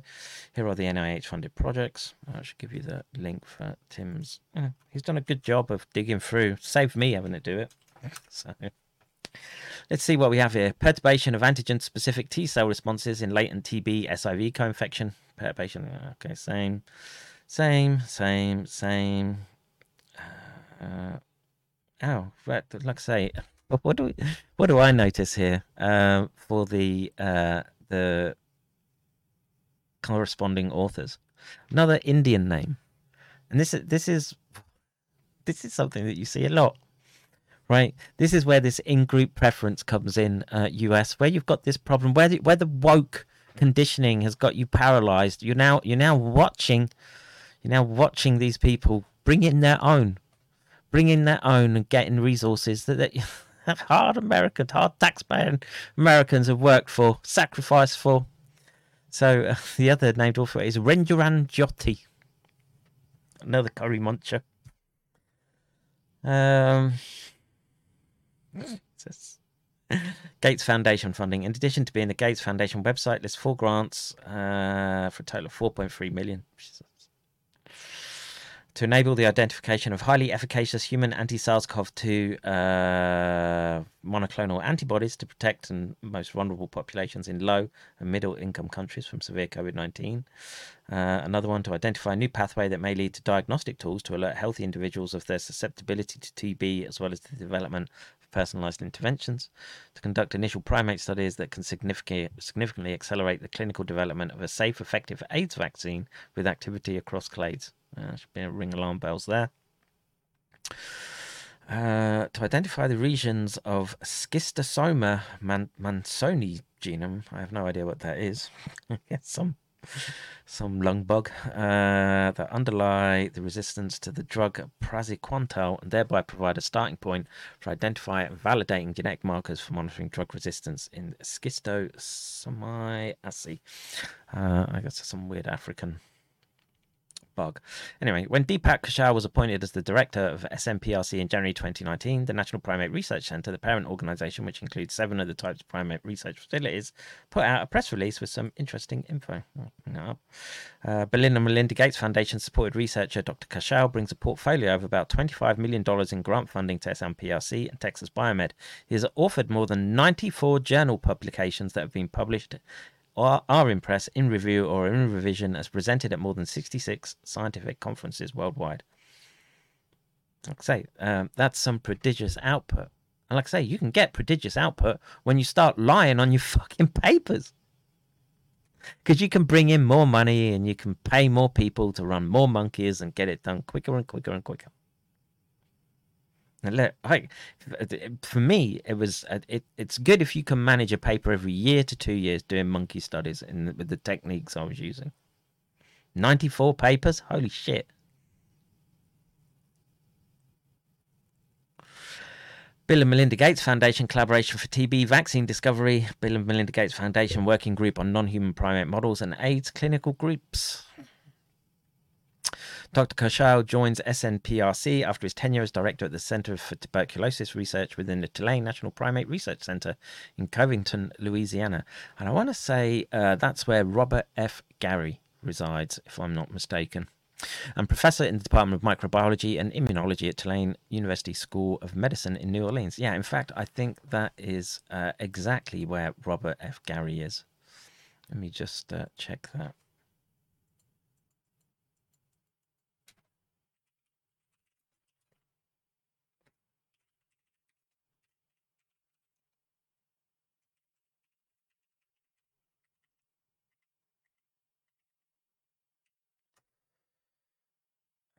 Uh, yeah.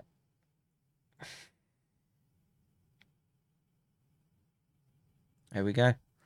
There we. Oh shit.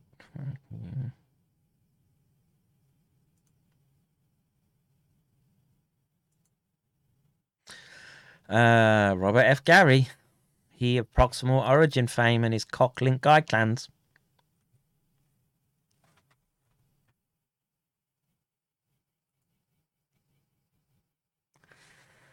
Da, da, da,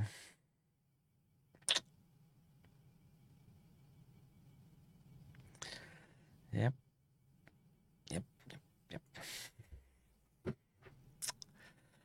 Uh, he's a world-renowned researcher who's focused on tuberculosis and HIV, specifically using non non-human primates in TB research as a natural fit with the Institute's long-term vision of becoming a world leader in infectious disease research.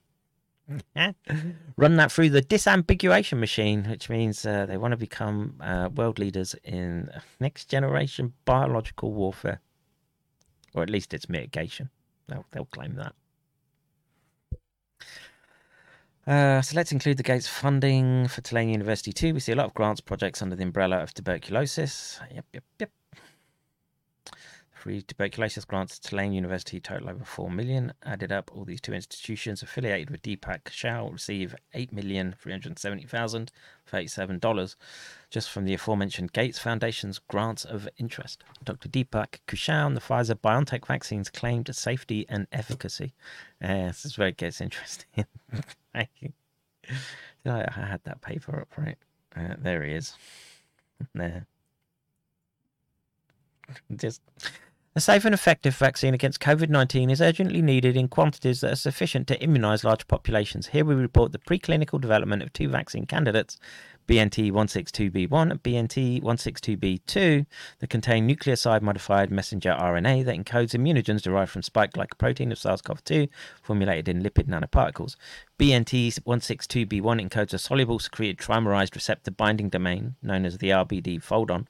B1T 162b2 encodes the full length transmembrane S glycoprotein locked in its prefusion conformation. Yada yada yada. And where are we? In mice, one intramuscular dose of either candidate vaccine ex- elicits a dose independent antibody response with high virus entry inhibition titers, strong T helper 1, CD4, and interferon plus CD8 T cell responses. Prime boost vaccination of rhesus macaques with BNT 162b candidates elicits SARS CoV 2 neutralizing geometric mean titers. Oh, yeah, whatever.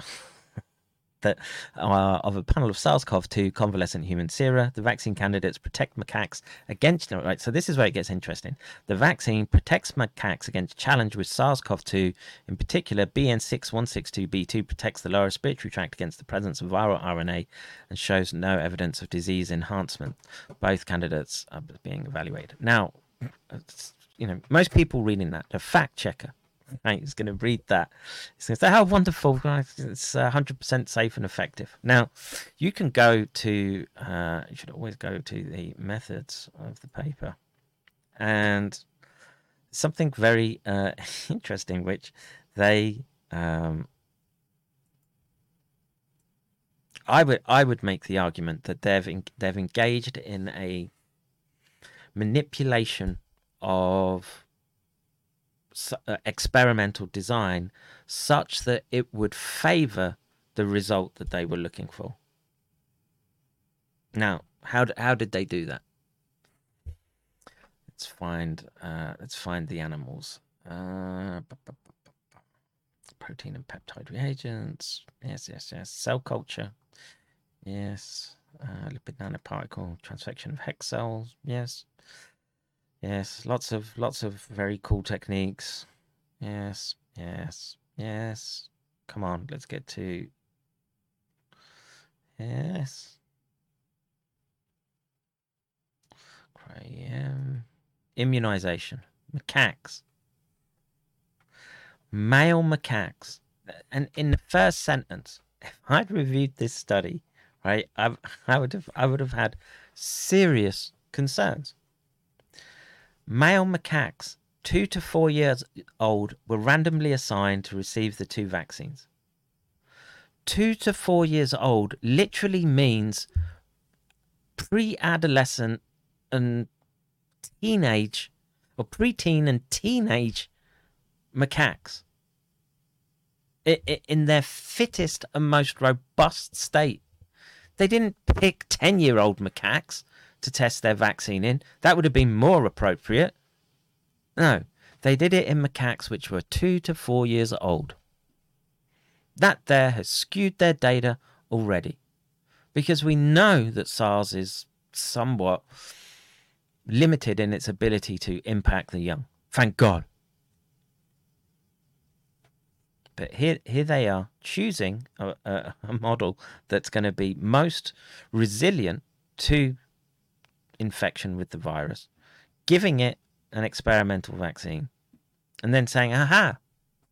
See, we've uh, we've we've cured it. We've prevented it with our with our shots." And for that reason alone, this paper should just be junk. Should be trash. Let, n- never mind the fact that he's already been caught engaging in um, data manipulation. Never mind that fact. So here's here's someone who's specifically chosen a model to favor the drug results. I said most most people reading this wouldn't wouldn't cotton on to what had been done there. And when when you've demonstrated something in your monkey model, oh, it, it's you can go you can go marching on into humans. And now what they what they've done is they've done human studies and monkey studies side by side.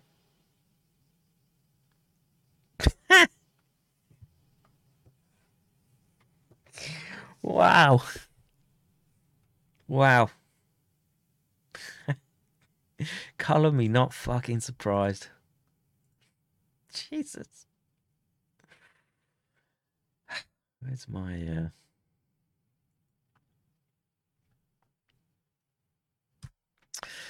Uh, Rumble, Rumble didn't go live, really.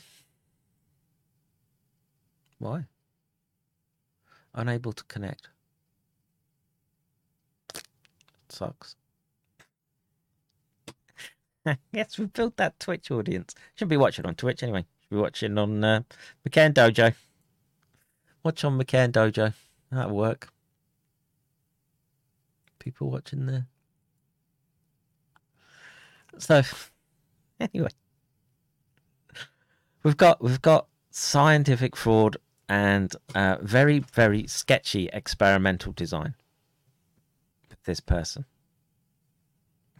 Now, let's this is hilarious. So good on Tim for uh, pulling these uh, press releases.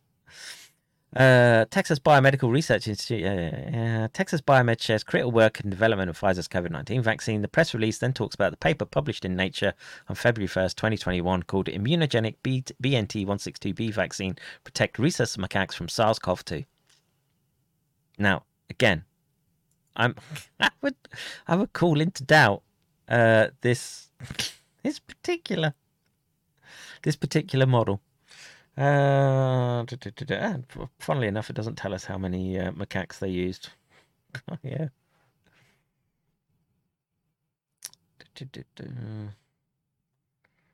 Let's see the number of macaques serums.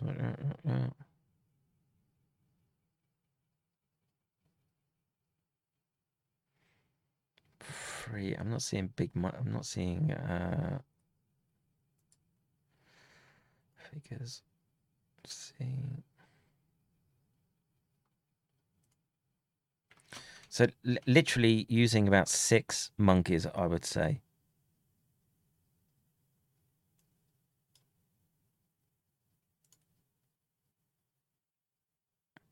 And of course,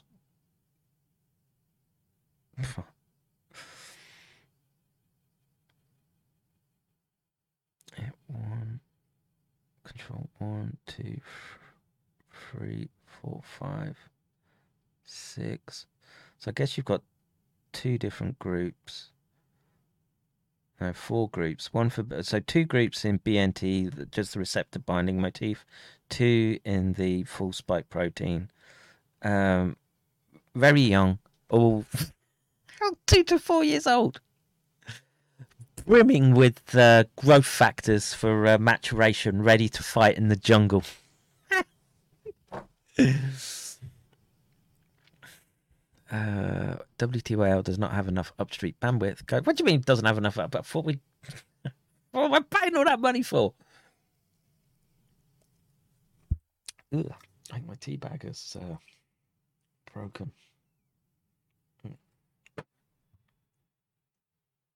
So, um, right now, right now, the animal studies used by Pfizer, used by Pfizer, have a scientific fraudster running them. Part of them who have done who have done the infection, I would imagine, in the BSL four facility, and tested the vaccines on a small handful of monkeys in a in an environment where we know that lying has been part of the uh, operational systems of the laboratory in in an inappropriate model. Wow. Wow.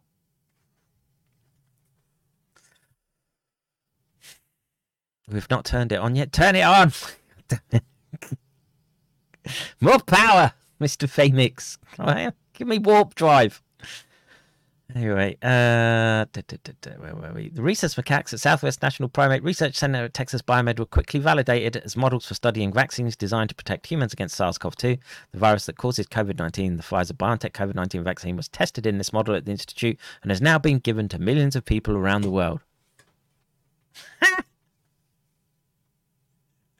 Off the back of six monkeys for each group. Holy shit. Oh, it feels great to have contributed to the development of this important vaccine, said Deepak Kaushal, professor and director of SNPRC. This is one circumstance where we helped develop a vaccine within months of the emergence of this new disease. The vaccine has been shown to be highly effective in protecting against COVID nineteen. Um, I would, I would uh, beg to differ. I have, I would have a different way of conducting these research on primates. Let me do it. I'll do it for you, and I'll do it properly. How about that? Give me 40 million. what? I don't know what made that noise. They're feeding, they're feeding, they're, they're attacking me. Uh, let's see. Um, where was I? This is one circumstance where we helped develop a vaccine within months of the emergence of this new disease. Yeah, yeah. As long as everyone in the US who can take the vaccine does so over the next few months, I think we could shut the door on this pandemic before more variants arise. Yeah, how did that work out? How did that work out with this non sterilizing vaccine? Non sterilizing, not vaccine, gene therapy approach. How did it work out? What were the long term effects on those monkeys? Not. not not that you'd be using two to four year old monkeys for a proper trial. You want you want some that are a bit comorbid, some that have been sat in their cages for too long, munching on monkey chow and watching TV. A study like the one that just got him reprimanded by the feds involved injecting drugs or placebos into rhesus macaques and then challenging the primates with a pathogen, this time a culture that supposed SARS-CoV-2. Now, I I would imagine that this bit I think they're doing, okay, but it's the it's the way they've constructed the model. No no way, no how that you should be using two to four year old monkeys in this in this study design. Uh, was before yes, yes, yes, and here's the entry under the author's affiliations. Yes, uh, the article, article also tells readers to address all correspondence requests for reprints uh, to Deepak Shah, which you do, as corresponding author. Pfizer's director for VRD bacterial vaccines, Isis Kanevsky, the Jew. Joined Texas Biomedical Research Institute for their Global Health Symposium press conference in the live stream and corresponding Texas Biomedical Research Institute press release. Dr. Deepak Kaushal sings his own praises.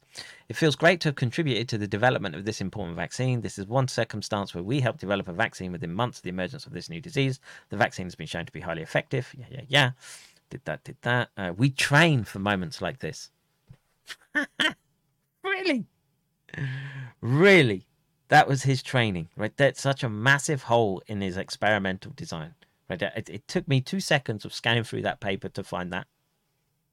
That's that's before I've even I've, I've even really dug into it. It was the whole world turning to science, regardless of the politics. Again, this this just sounds like global homo newspeak, propaganda to be fed to the masses. It was the whole world turn into science, regardless. Oh, it. was the whole world turn into science, regardless of the politics. Turn into science and saying, "Bring it. Let's see what you can do." And we all, all of the scientists said, "Okay, we're going to pause everything and we're going to do it, and we're going to do it the best that we can because it's for us." This is the only path that me as a bioscientist that works on vaccines saw in a fashion and a time frame that investment made possible.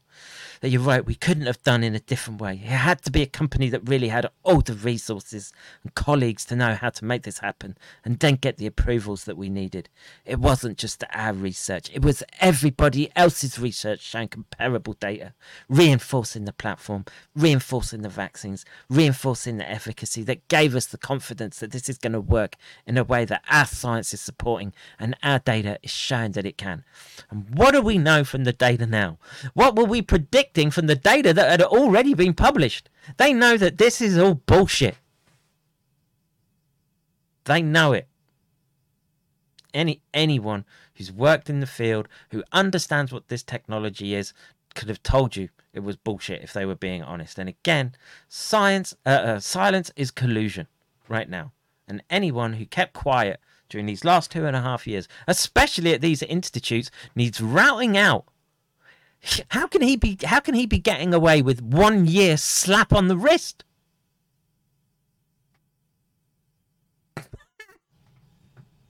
Holy shit. It's not that we changed anything in how the vaccines were developed. That's a lie. That's a lie introduced gene transfection technologies. It's not that we changed the questions we asked or how we answered them or safety or the immunogenicity or the efficacy. It was just done faster, but it also showed us how important it is to do it quickly. Yeah, in, in science, that's called a gish gallop fallacy, right? Where you throw, you throw everything at the wall and hope something sticks. And in the meantime, everyone's trying to pick through all the shit that you threw. Well, they scuttle off into the distance. Now, I, I think that there are tremors occurring in these institutes. They know the people are going to be pretty pissed. That's why you're seeing bits being broken off when you for when the auditors come and they can say, "Oh yeah, look, we took care of this problem. It's done with. Please, please go away. Just please keep giving us those grants."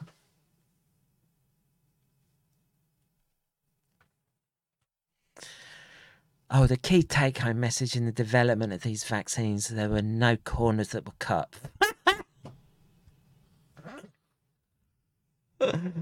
oh man. I, I just I just give you one right there. Right there. Two to four year old macaques. Does not does not an appropriate model make.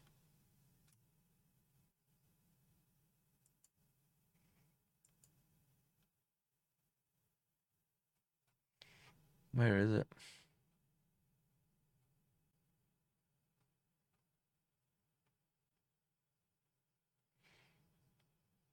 Two to four years old.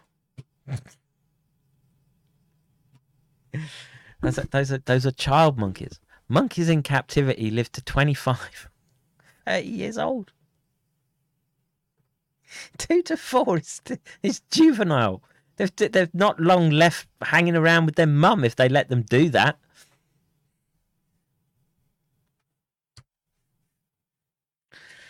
Can't find a working stream. Anyone? WTYL. McKen Dojo not working. Is old. WTYL looks solid to me. those are those are those are.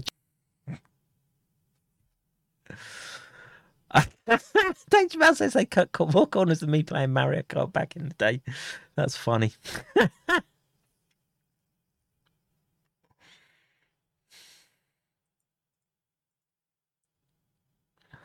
Let's see. Uh, Uh, the key takeaway messages oh, there were no corners there. We just slept less and we worked much harder.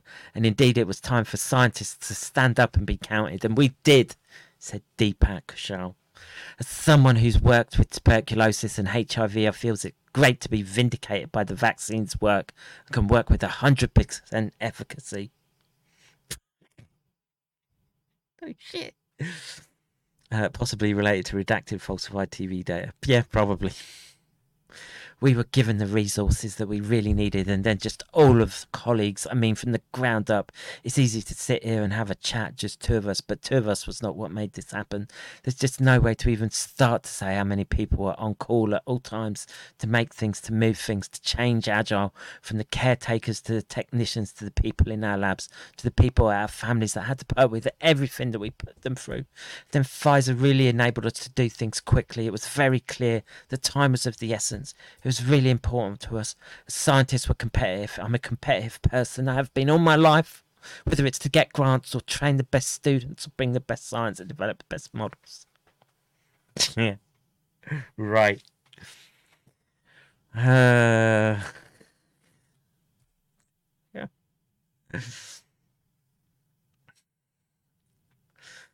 Uh, so what does Isis Kanevsky mean by saying so many people involved would change agile? Maybe she's referring to cooking the books, like appears to have happened multiple times based on the whistleblower testimonies of Brooke Jackson, Brianne Dressen, Maddie de Garay, and Augusto Roux. I wonder if Isis Kanevsky and Mary Campbell know each other. At Pfizer, please explain why Mary Campbell, clinical scientist, is instructing a site to change a hospital diagnosis from pneumonia to COVID pneumonia, knowing the subject tested negative for COVID. Very similar case at site 1128. Yeah, so this gets into a, a Argentinian site. What was it? So 44444. ah.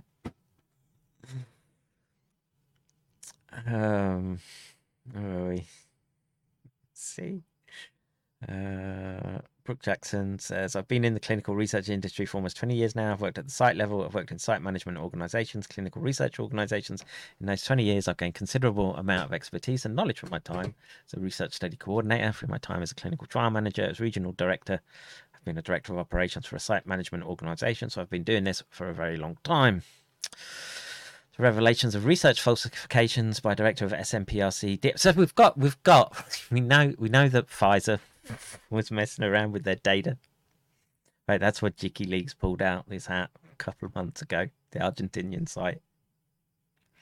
And now and now we've got them involved with a researcher that we know has been faking evidence. Ah! Uh, let's see. The revelations of research falsifications, a heavily Gates funded doctor who gets to keep his job and continue applying for NIH funding is leading me to reading between the lines of all the other personalities here. Take, for instance, the quote from the CEO of Texas Biomed in the same April 2021 press release. Uh, Texas Biomed and SNPRC have the resources and expertise necessary to support this type of work, and the vaccine rollout continues. And we continue to hear about vaccine hesitancy. We believe it's important to share how vaccines are developed.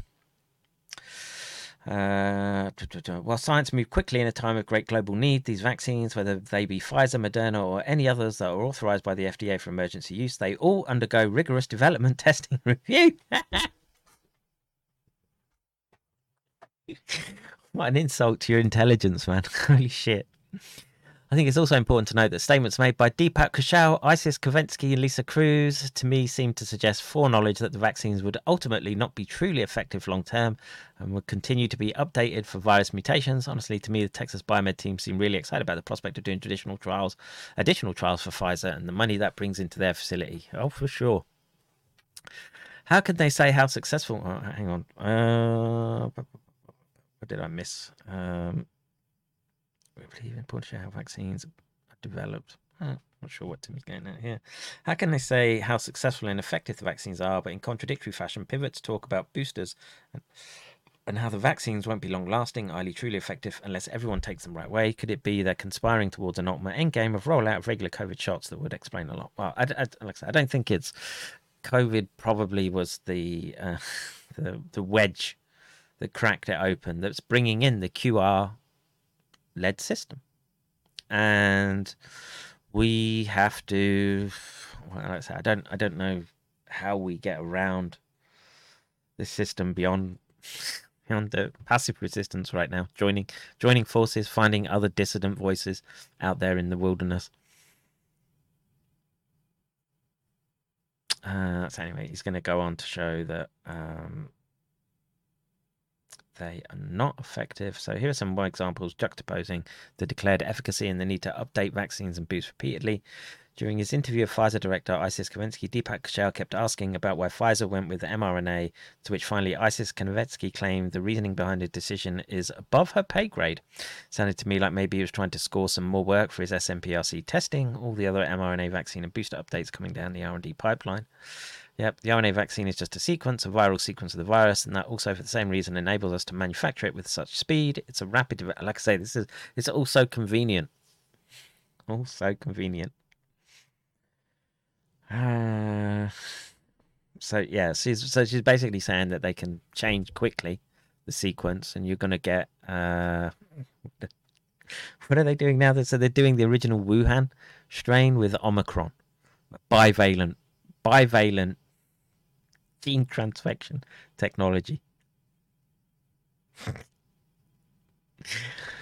uh, well, you know, it's. I'm gonna. I'm gonna speak with Tim and give him my opinion. Yeah, it goes into the the child study. We've looked at this and how they how they basically had to force in a third arm with uh, a tiny fraction of the uh, people taking part to prove efficacy. Yeah, and this it's just a whole shit show. Uh, what about this? Groundbreaking, huge new primate research center and Regeneron monoclonal antibodies work. Okay. Um, look, I'm gonna I'm gonna be the first one to tell you. Okay, if they're not testing it on monkeys, they're testing it on you, right? The problem is, is that you need ethical researchers in there that are gonna gonna be sticking to the rules. And Kaushal, Kaushal is not sticking to the rules. He's too, like I said, he's competitive. He wants that grant money.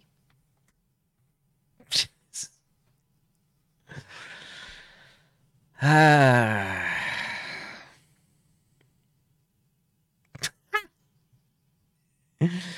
Viewer Janelle Booton sent us this photo of a baboon that escaped from an enclosure on Saturday afternoon. Plague monkeys, anyone?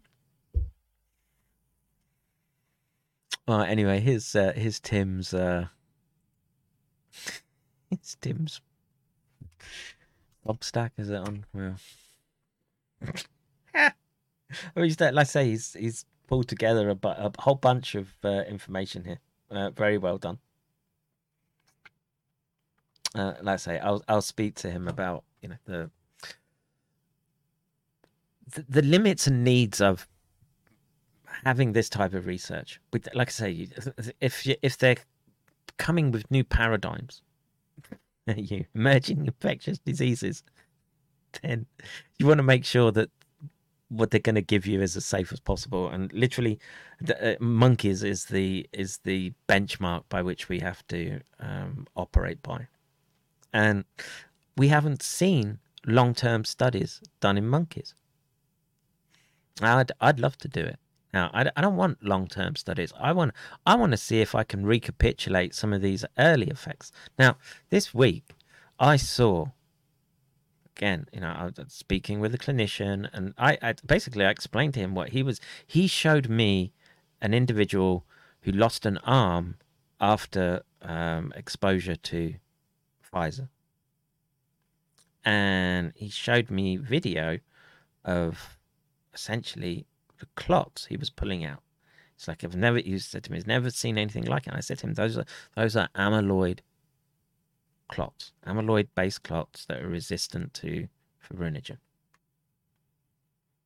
And I watched the video of the amputation. I want to recapitulate those. I want to show that these vaccines have serious, serious impact on individuals. I can, and like I say, we know I, I can think of the way to do it, and you need a monkey to do it, and we need to look at that tissue.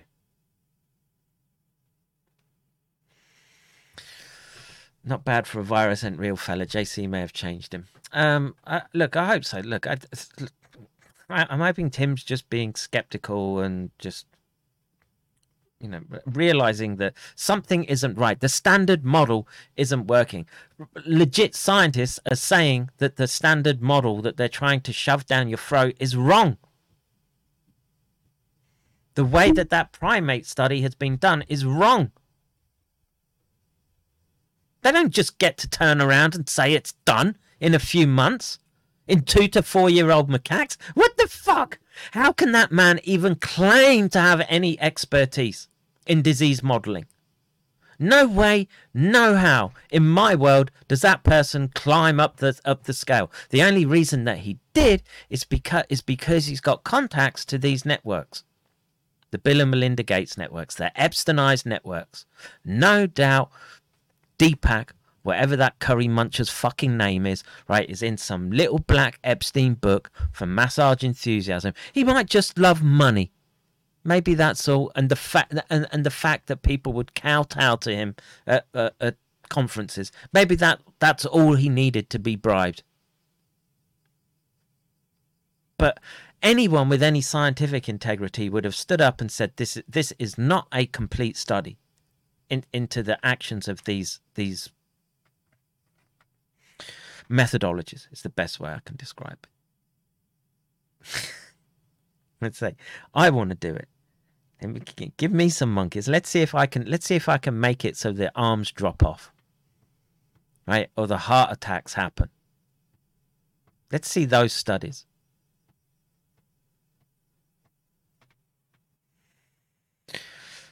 So what else did I have? Um, I, I I've got the stuff from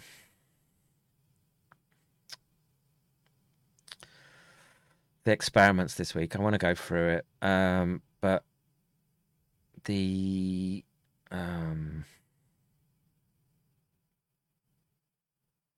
I'm tired.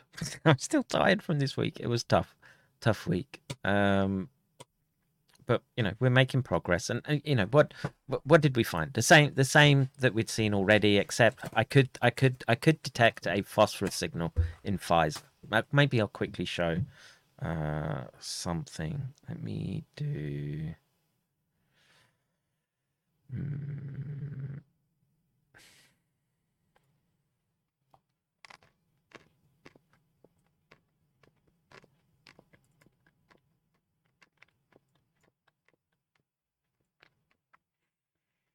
Mm, mm, mm,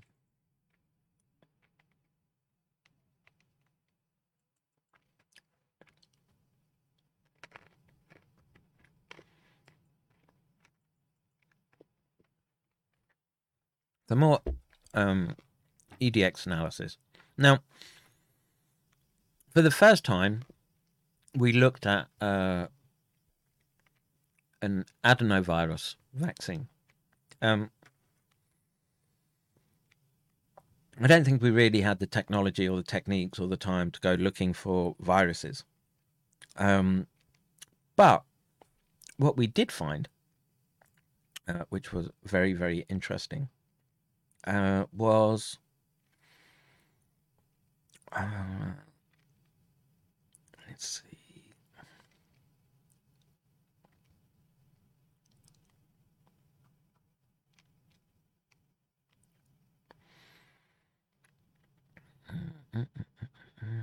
Copper. Copper. Very, very clear. Very high aluminium right? Off off the off the charts, aluminium and copper in the Janssen vaccine.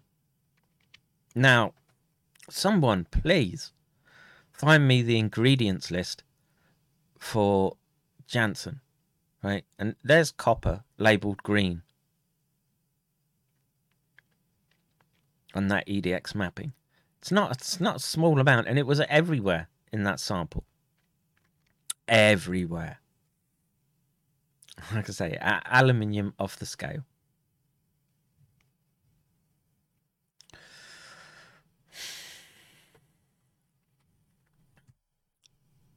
Um, are we streaming? I don't know.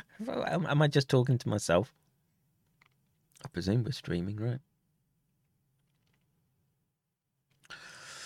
Uh, not bad. Yeah. Okay. Okay. Okay. So again, um, oh, let's let's just have a look at that now.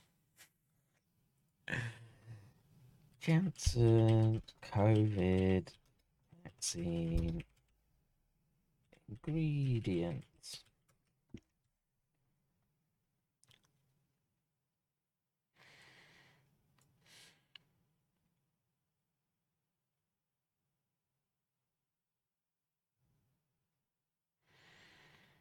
What are the ingredients?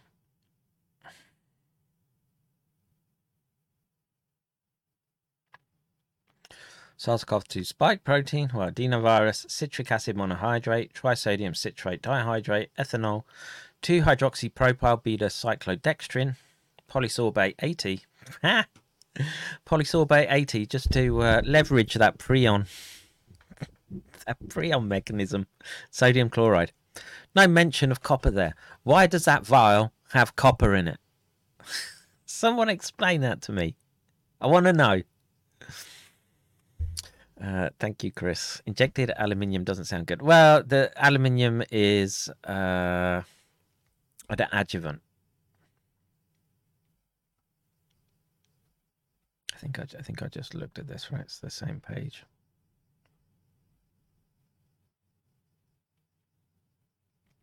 This is Moderna.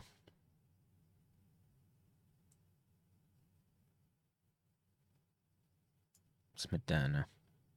This is Janssen. There, there's. Tell me why there's copper in there.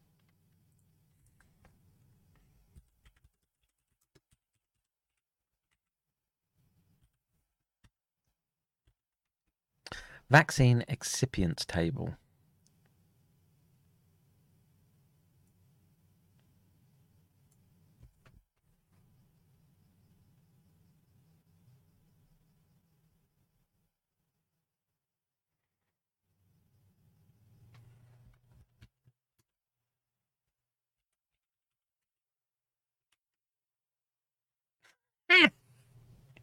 I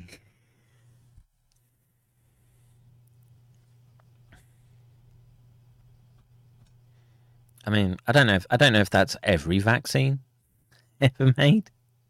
Not one mention of copper there. Um, that for me is grounds for taking them to court, right? You, you can't you can't just hide behind an EUA and then and then give stuff that's uh, not not even listed.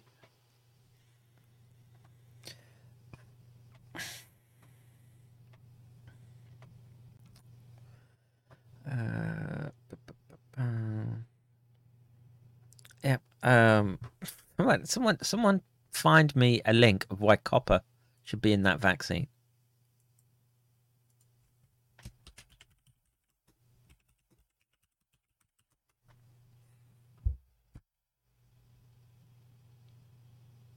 Now, the aluminium we, we would know about. Um,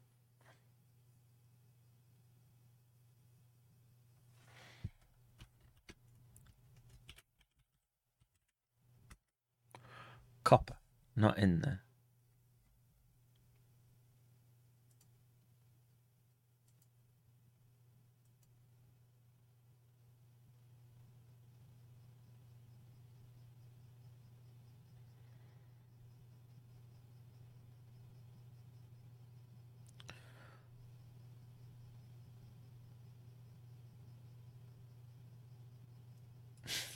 Should we worry about metals in vaccines? okay. let's read this one.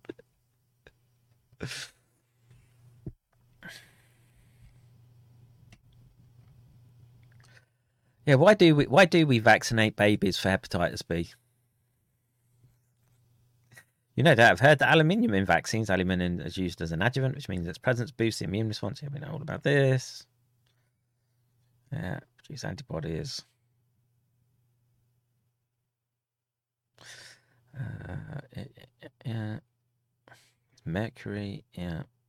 Um, now mention the copper. Now. Uh, if you ask Google why copper in vaccine, it says copper kills coronavirus. Is that true? Bingo. Let me see this. oh, just put it in there for the anti-cancer activity. oh no. That is, is that real? Well, I guess the paper's real. So in this review, we summarize different methods of copper nanoparticles synthesis, including green methods. We highlight that synthesis of copper nanoparticles from green sources is preferable as they serve as stable and reducing entities.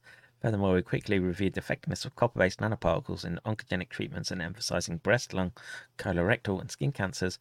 Finally, we summarized the recent progress made in copper-based nano. I wonder if this is for like heating.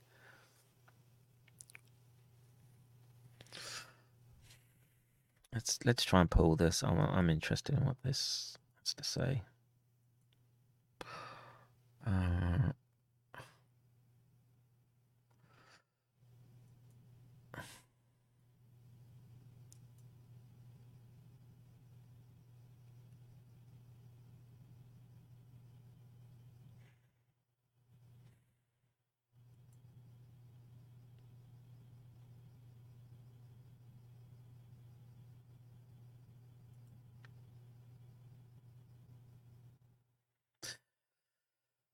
Plasmonic biosensors has been demonstrated as a powerful technique for quantitative determining of molecular analytes, kinetic analysis, biochemical reactions. However, interfaces of most plasmonic biosensors are made of noble metals such as gold and silver, which are not compatible with industrial production technologies. This greatly limits biosensing applications beyond biochemical pharmaceutical research. Here we propose investigate copper-based biosensor chips fully fabricated with standard elementary oxide semiconductor process. detection of thin copper films from oxidation is achieved with silicon oxide. Oh, that is something else that we would find, silicon. Silicon.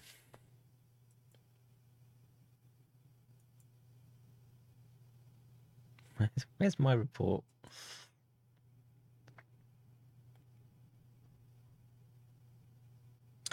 Not in this one, but we did find silicon in. Uh, where did we find silicon?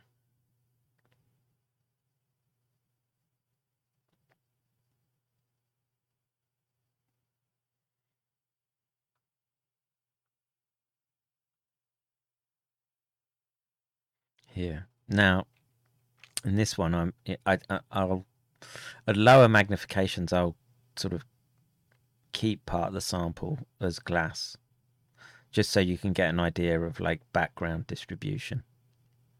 Is so you can see the sample here, and you want to know if your sample is appearing um, in in where the the sample is or outside or is just distributed evenly across the the area that you're analyzing.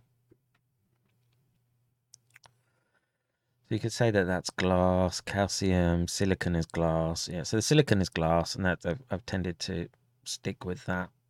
Um, but the copper, the copper was uh, bang on dead hit, right, right in the middle. There, there's those copper flakes.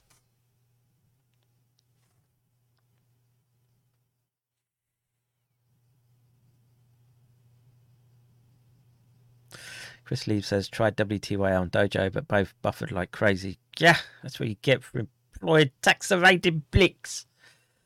Like Simon Phoenix. Um,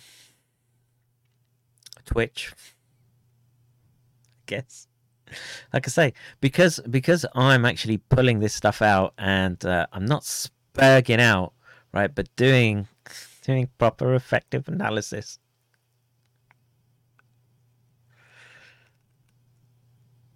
I would imagine I've got them worried. I prefer cornflakes. uh, regarding copper in vaccines, you may want to speak with Antonetta. Who's Antonetta? I don't know who that is, but I'll, I'll speak to them. Anyway, I got a bang on dead hit for it. Um,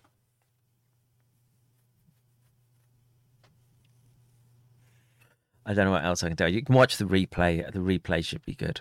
Um, but I think that was the sort of take home message from our last our last run to the lab. All right, big boy, you have to wait a little bit, okay?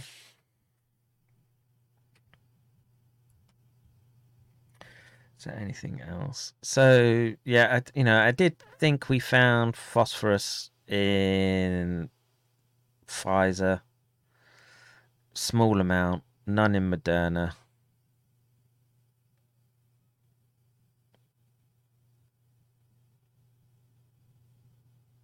So you know, uh, in in this Antonegatti National. Oh, oh yes, the Italian group. Yeah, okay. Um, in this instance, um, you know, the next step is we need to get hold of these vaccines, sequence them. We'll sequence them, see what nucleotides we can pull out, and I think the next step that I'm going to try and push for is to do animal studies. And I want to I want to see if we can induce amyloidosis. If we can get an amyloid hit for these vaccines, then as far as I'm concerned, no emergency use authorization covers them in this instance. None whatsoever. and like I said, we need we need to people need to start stepping up to the plate. Okay, there's equipment there, skill set is there, the will and determination is there. At the end of the day, it comes down to money. Some people are sitting on piles of gold and bitcoins. Okay, break it off, and I'll do it. I'll go and I'll show you exactly what it is that I'm doing. That down down to the smallest manipulation. Now, being the neuroscientist, I, I want to take these vaccines and just inject them in the brain. Let's see. Let's see what happens there.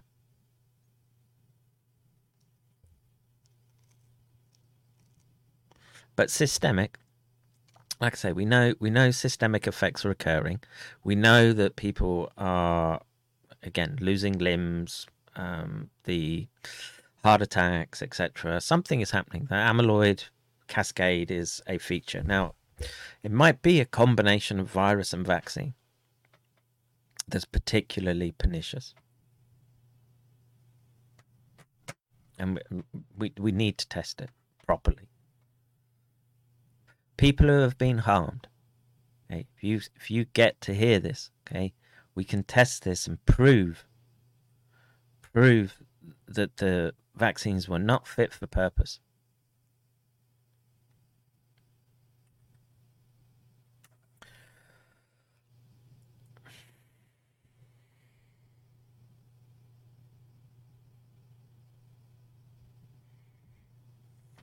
Uh, yeah, I'm familiar with that paper. Um,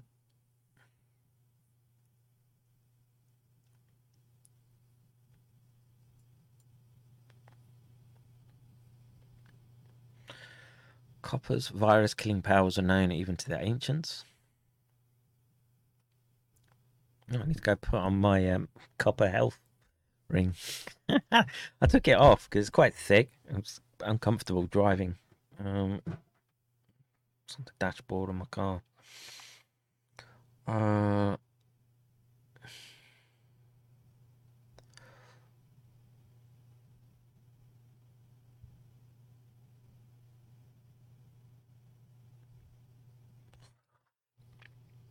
mm.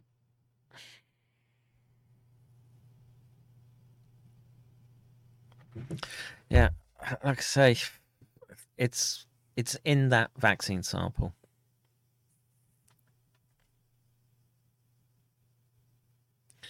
Let's see this.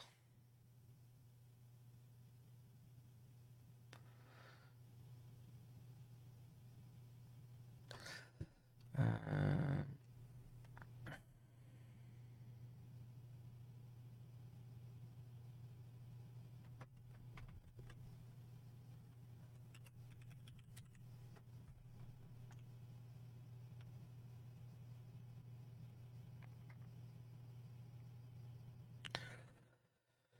Uh, Aluminium, silicon, magnesium, titanium, chromium, manganese, iron. Uh, you know, kind of got hits like that. But definitely copper. Copper was a big one. Yeah, and we've got profiles like this.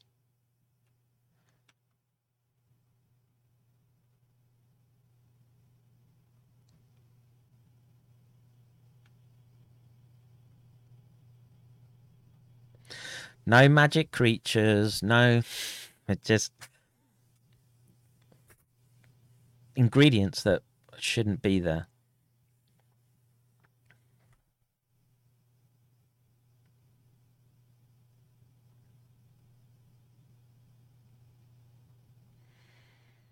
And, you know, I would. Um, you know, we could go and spend more time trying to analyze at a, at a, at a smaller scale, a much finer resolution scale.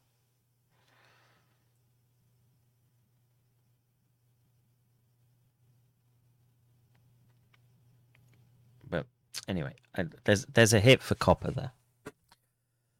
Uh, so should make sure our copper levels. Oh yeah, copper's uh, a really important uh, metal because there's a interplay with it and iron. And iron copper dysregulation is one of the sort of metabolic signatures that w- we look for in emergent neurological degeneration. And but you know, again, it's you don't want too much copper. You don't. There's a there's a fine balance. Don't go don't go eating and eating chunks of copper. They'd probably be all right. Um, but like injecting nanoparticles of it oh, oh, might be a different matter. What nefarious purpose could copper be used for? Uh, I don't know. I don't know. Like I say, I am I'm merely the conveyor of information at, at this point. I'm not I'm not in a position to be able to say exactly why it's in there. I, I think I've bust enough of the bullshit, right? Again, all the all the graphene nonsense, etc. Everything that I've looked at is can be defined as cholesterol, some or, or lipids of some form. But copper, hmm, that's that's an odd one. And aluminium doesn't surprise me. That's, uh, that's part of it. Maybe just making the aluminium products, it comes with copper contaminant. No, there's too much. There's too much copper in there for it to be a, a sort of trace contaminant.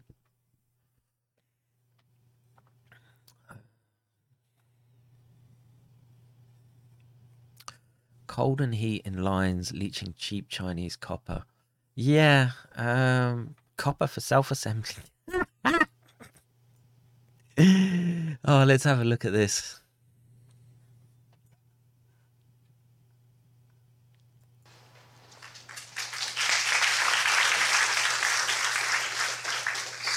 So the next two speakers are local. I don't need to say much about them. Uh, Udi. Uh, the Jew. Always comes through. You know, was our vice president for research and then did some work for the government. And now we have him back to doing real research as a, as a, as a real professor. You're on? Okay. I'm on. Well, as you know, I did research all the time, but now I have full-time research. So uh, it's really a pleasure and honor to be here. Thank you, Ori and for the invitation. I'm very happy to be at this part of the of the symposium because I would like to convince you that we can use organic material, bio-inspired materials, to do things that are similar to what we see with the inorganic materials. And the second part of my talk will be on our work on PNA, which I think it's another branch of we uh, demonstrated the first time the use of PNA for nanotechnology, and we get some very remarkable uh, um, structures.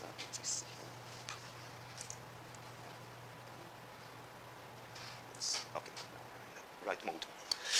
So our approach for many years already was to use non-biased reductionist approach to look for fundamental molecular recognition and self-assembly modules in nature. Uh, we went into smaller and smaller building blocks, as small as dipeptides, which were a working horse for, for, for many for many years. But nowadays we went even to smaller structures, as small as, as uh, amino acids and nucleobases, which give us new paradigms also for the disease. I, I will mention it in passing, but more in the context of, of um, uh, this uh, symposium, we can make all kinds of architectures at the nanoscale, nanotubes, nanospheres, nanoplates, na uh, hydrogels with nanoscale order, and we get unique physical properties, mechanical, optical, piezoelectric, semiconductive, and all with very simple building blocks in which we can control the formation of the structures and uh, their uh, properties. A very interesting point, as, as, I mentioned, our approach is really very systematic. I, I hope that in the short time that I have, I can convince you. But over and over again, we get into the same solution that nature had, had uh, provided us with. Uh, one very uh, intriguing uh, um, example for us is what we found time after time the use of guanine nucleobases, part of the DNA uh, recognition, but also guanine by itself is used in nature for things as diverse as physical colors in fish, the mechanism that allowed chameleon to change their, their colors, and reflectors in reptile eyes, including crocodiles we are inspired not only from uh, uh, nature and uh, biological building blocks, but also from polymer chemistry.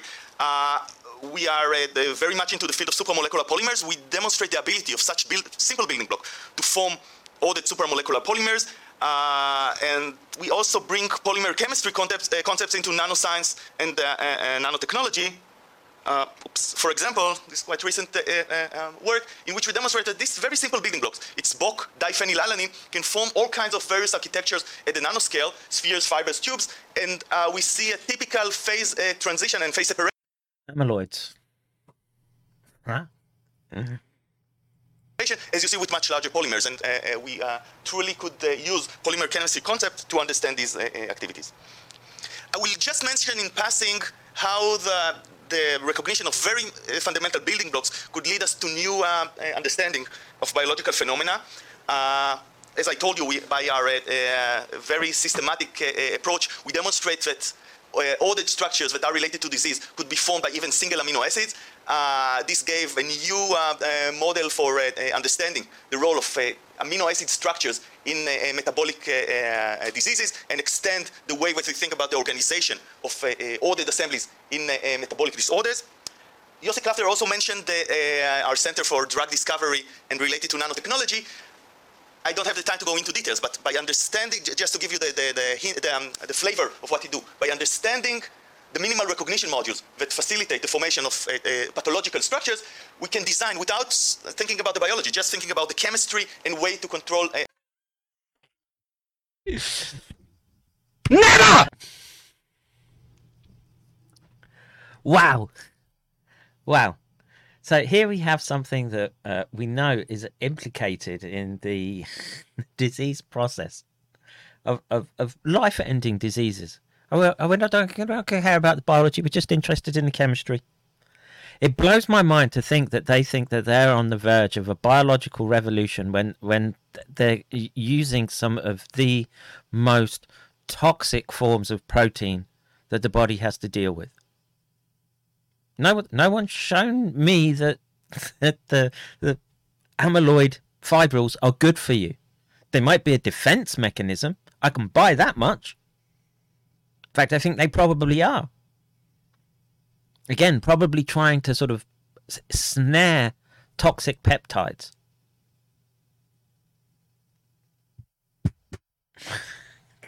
These fucking people, man.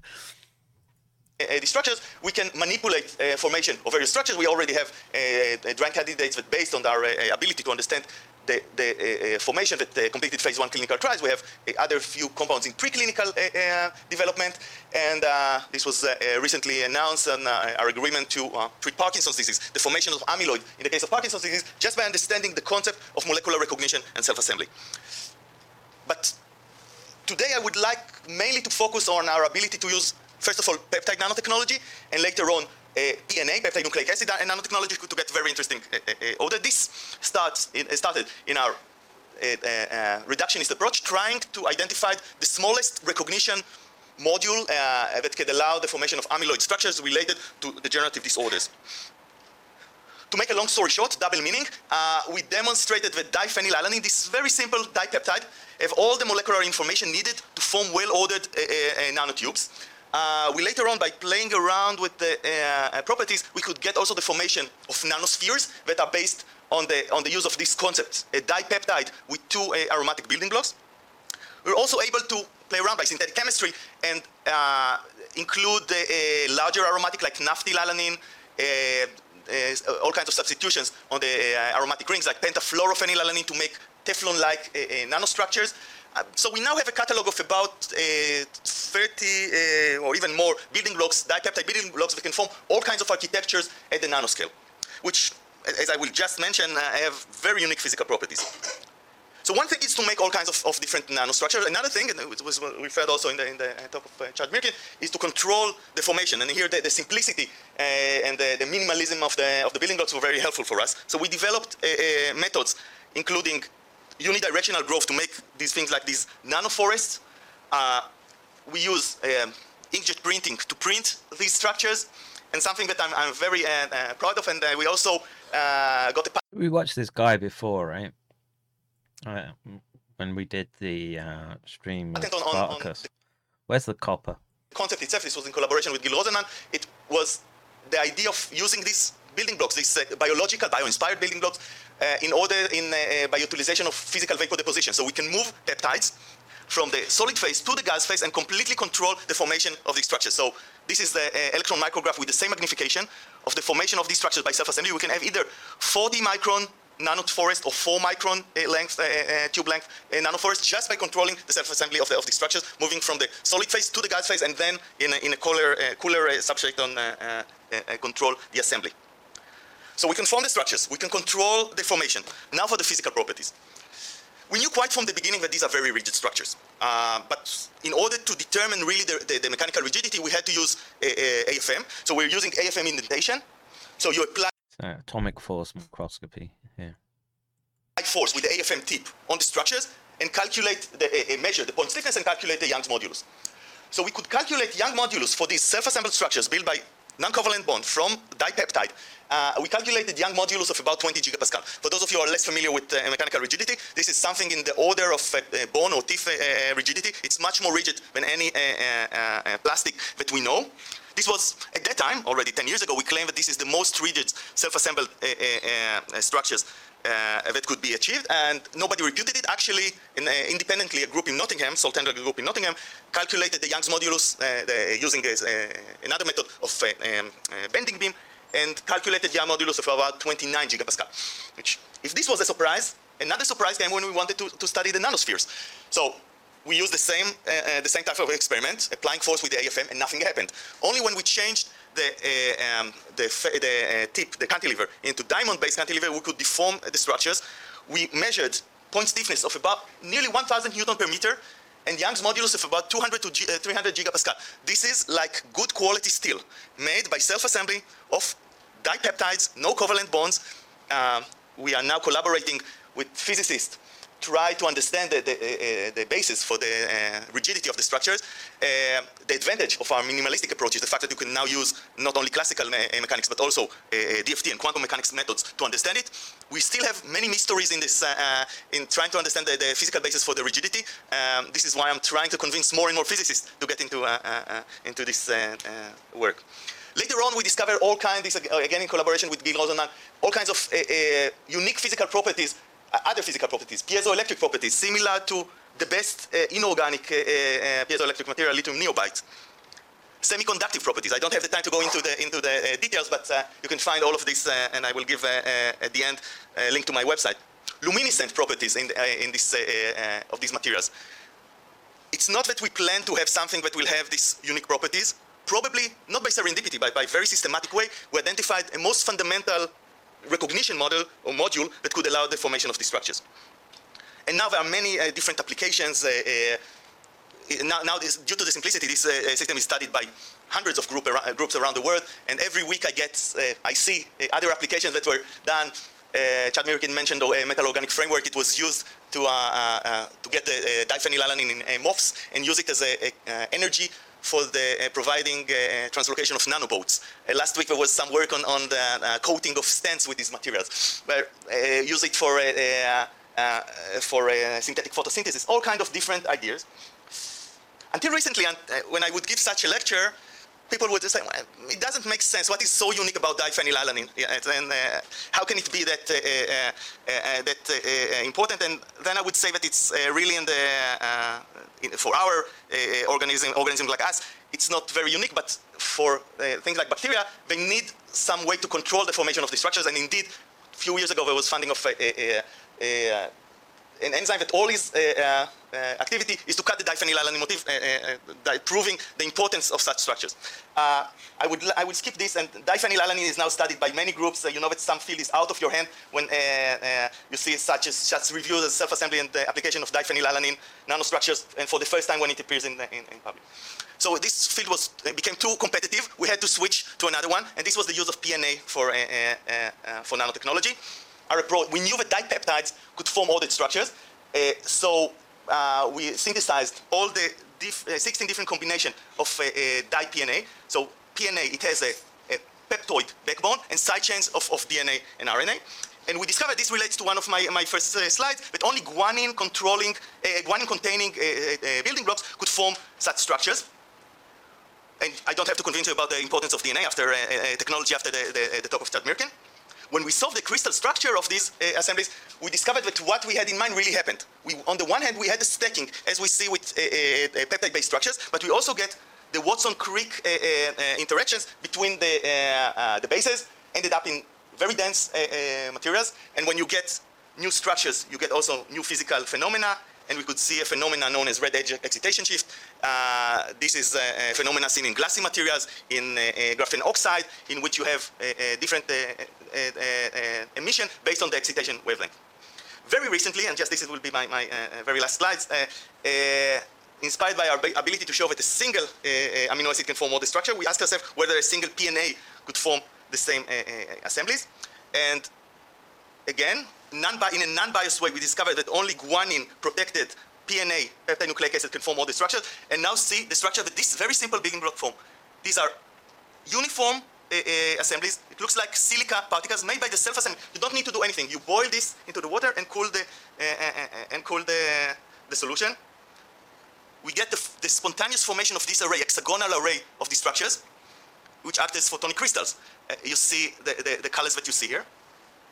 During the time that we wanted to publish it, there was a work not from our group, uh, a very nice work from a group in France, on the way that chameleons change their color. This is by guanine, our same guanine photonic crystals and, and, the changing of the spacing is based on the changing of the, of the ionic strength, and thus this, uh, uh, you can have a rapid change of color by using photonic crystals. So we can do the same thing with our system. Uh, I didn't have a lot of time, and I wanted to show you the, the, the different... Uh, Next generation uh, camouflage. Uh, activities. I would like to convince you that, this, that simplicity is the ultimate sophistication. Uh, of course, this is work of uh, many talented students working on these directions and others. And since I moved very fast and showed all kinds. Well, I don't know what that had to do with copper, but uh, let's see. Let me just read the comments. Uh, uh, uh Thanos Cthulhu. Infecting with it's all Hebrew. Hidden complexity. The self-assembly will use endogenous materials. Maybe, maybe. Like I say, the the this amyloid the, the leveraging of amyloid um yeah it's it's one thing it's one thing to get ordered structures in a inkjet type uh setup yeah in the body i'm uh, i'm a bit a uh, bit more uh, skeptical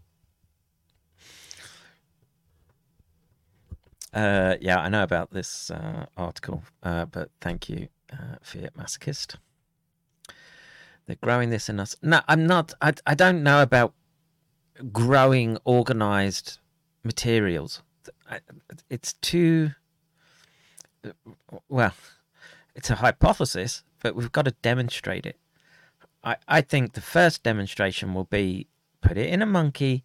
Let's let's see some let's see some coagulopathy and the fibrinogen clots. Let's do the monkey studies properly. Don't give it to PayPal or, or uh, uh, uh, paid lackeys like uh, Kushner. Come here. Kuf, Kuf, what was his name? Curry Jump'em.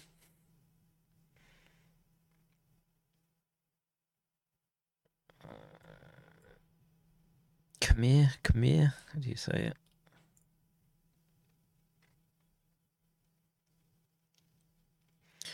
Deepak Kaushal. Well, I'll try and remember that one. But again, again, um, there's there's synthetic biology at play in the manufacture and the distribution, and um, they don't want people like me talking about it. Like I say, I've spent my career trying to fight amyloid. I, I don't think it's a good thing. I'm concerned about it becoming an industrial process in stuff like that. Your, new your new magic uh, clothing, stain resistant, can wear it for weeks. Change colour with the flick of a switch. It's all made with uh, amyloid coatings. I, I'm I colour me skeptical of that one. Who's done the environmental impact studies? Just joined. I hope Gaius posts the paper. Uh, how did YouTube go down? They struck me in the middle of the stream. They struck me. Let me find it. Look.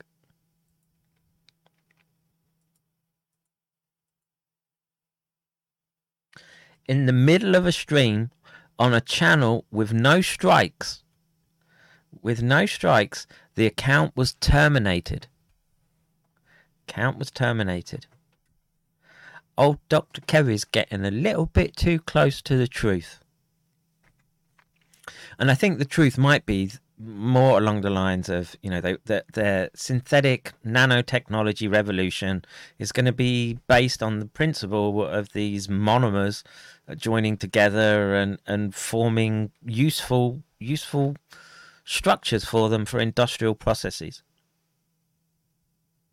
And they're they're putting the bank on it, putting all the chips in on it. And I, I'm, I would be concerned, particularly how they're acting right now.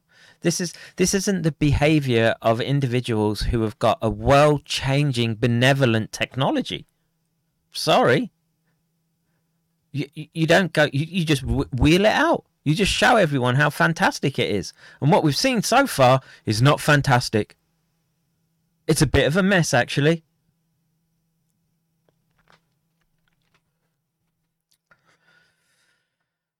Has left the barn. Yeah.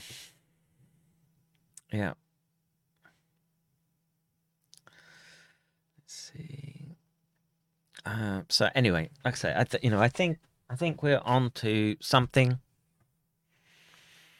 and y- you can see why they would signal amplify Robert Young you can see why they would signal amplify viruses aren't real. Anything to obfuscate what they're doing. And what they're doing is they're making these nanostructures. Well, for want of a better description. Based on the excitation wavelength. Very recently, and just this will be my, my uh, very last slides, uh, uh, inspired by our ability to show that a single uh, uh, amino acid can form all the structure, we asked ourselves whether a single PNA could form the same uh, assemblies. And again, in a non-biased way, we discovered that only guanine protected PNA, peptide nucleic acid, can form all the structures. And now see the structure that this very simple building block form.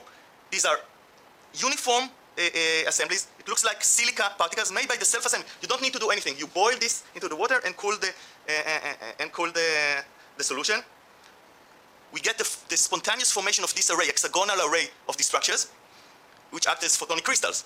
You see the, the, the colors that you see here. During the time that we wanted to publish it, there was a work not from our group.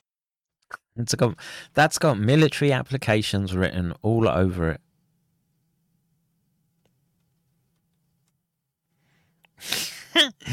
you think they give a fuck about you and your granny who's uh, suffering with a bit of dementia? If they can get a, if they can get an edge in camouflage technology, planes that can change color depending on the background light. I mean, you, you're literally talking about the ability to make things virtually invisible.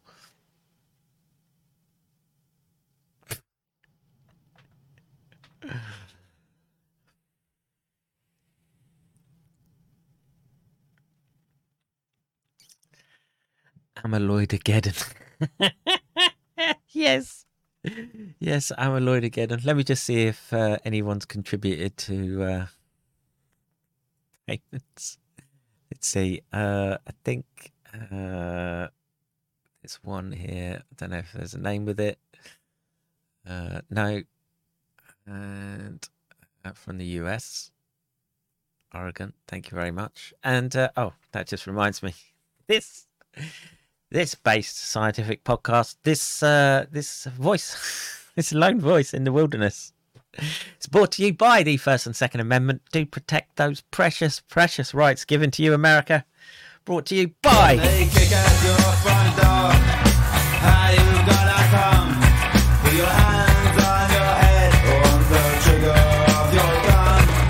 That's all right, folks. Uh, you don't want no cheap AR or AK knockoffs. You want something that bit special for the coming Amyloidageddon.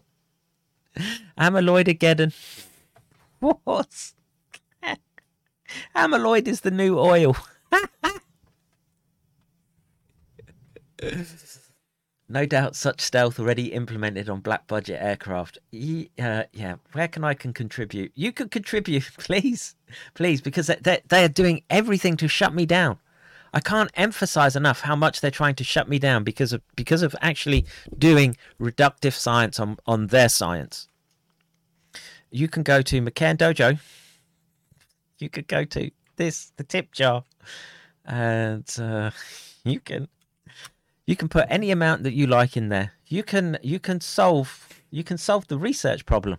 You can give Kev five hundred thousand dollars and tip. They'll ask you for your card name, and you just say uh, generous, generous, generous science enthusiast rather than massage enthusiast. We'll get to the bottom of it. And again, um, Finding copper. Where'd he go? Where'd the copper go? Where's that copper? It's a bit disturbing when it's not supposed to be in there. This is the first hit I've had on the vaccines without um, where where I'm confident that we're seeing something unusual.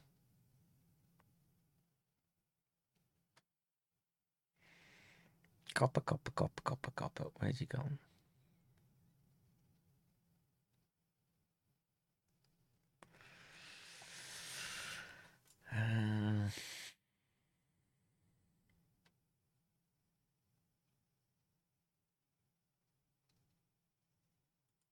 Copper, copper, copper. Yeah. And yeah, it is what it is. Right, I'm out of here. I've got a, a, a letter to send. I will do that. And um, buy me a coffee. Yes, you can buy me a coffee. I haven't checked uh, if anyone sent me a coffee today, but uh, if you do, I appreciate it. Um, just think about how hard they're trying to scrub me from, and it's not because of edgy memes. Okay, it's not because of edgy memes. It's because of this. It's because now, now, someone like me has the bit between my teeth, and I'm not going to go around spurging about graphene oxide.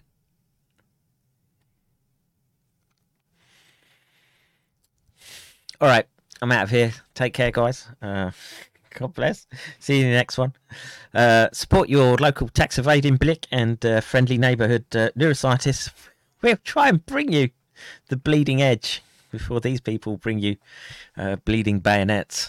And hopefully, hopefully you'll have got your uh, Brubaker to hand. Right, I'm out of here. Take care. See you in the next one, folks. Bro, you don't know how angry I am. You do, I'm like I was just leaving for fucking work. You do not understand how fucking pissed off after reading that little line. I will be arrested for not taking a fucking vaccine. Fuck these papers! I will fucking kill each fucking kappa. I swear. this is not a fucking joke anymore. This is fucking dead serious. I am fucking dead serious. These people don't know who the fuck they're actually playing. Fuck these chappers. No fucking vaccine or mRNA or ever fill through my fucking blood. Never. No. I will fucking die. Fucking fighting for my fucking beliefs and my motherfuckers! All that fine. I like this guy. So technically five thousand turned in.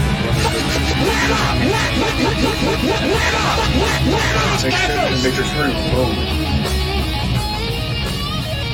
Scaffers!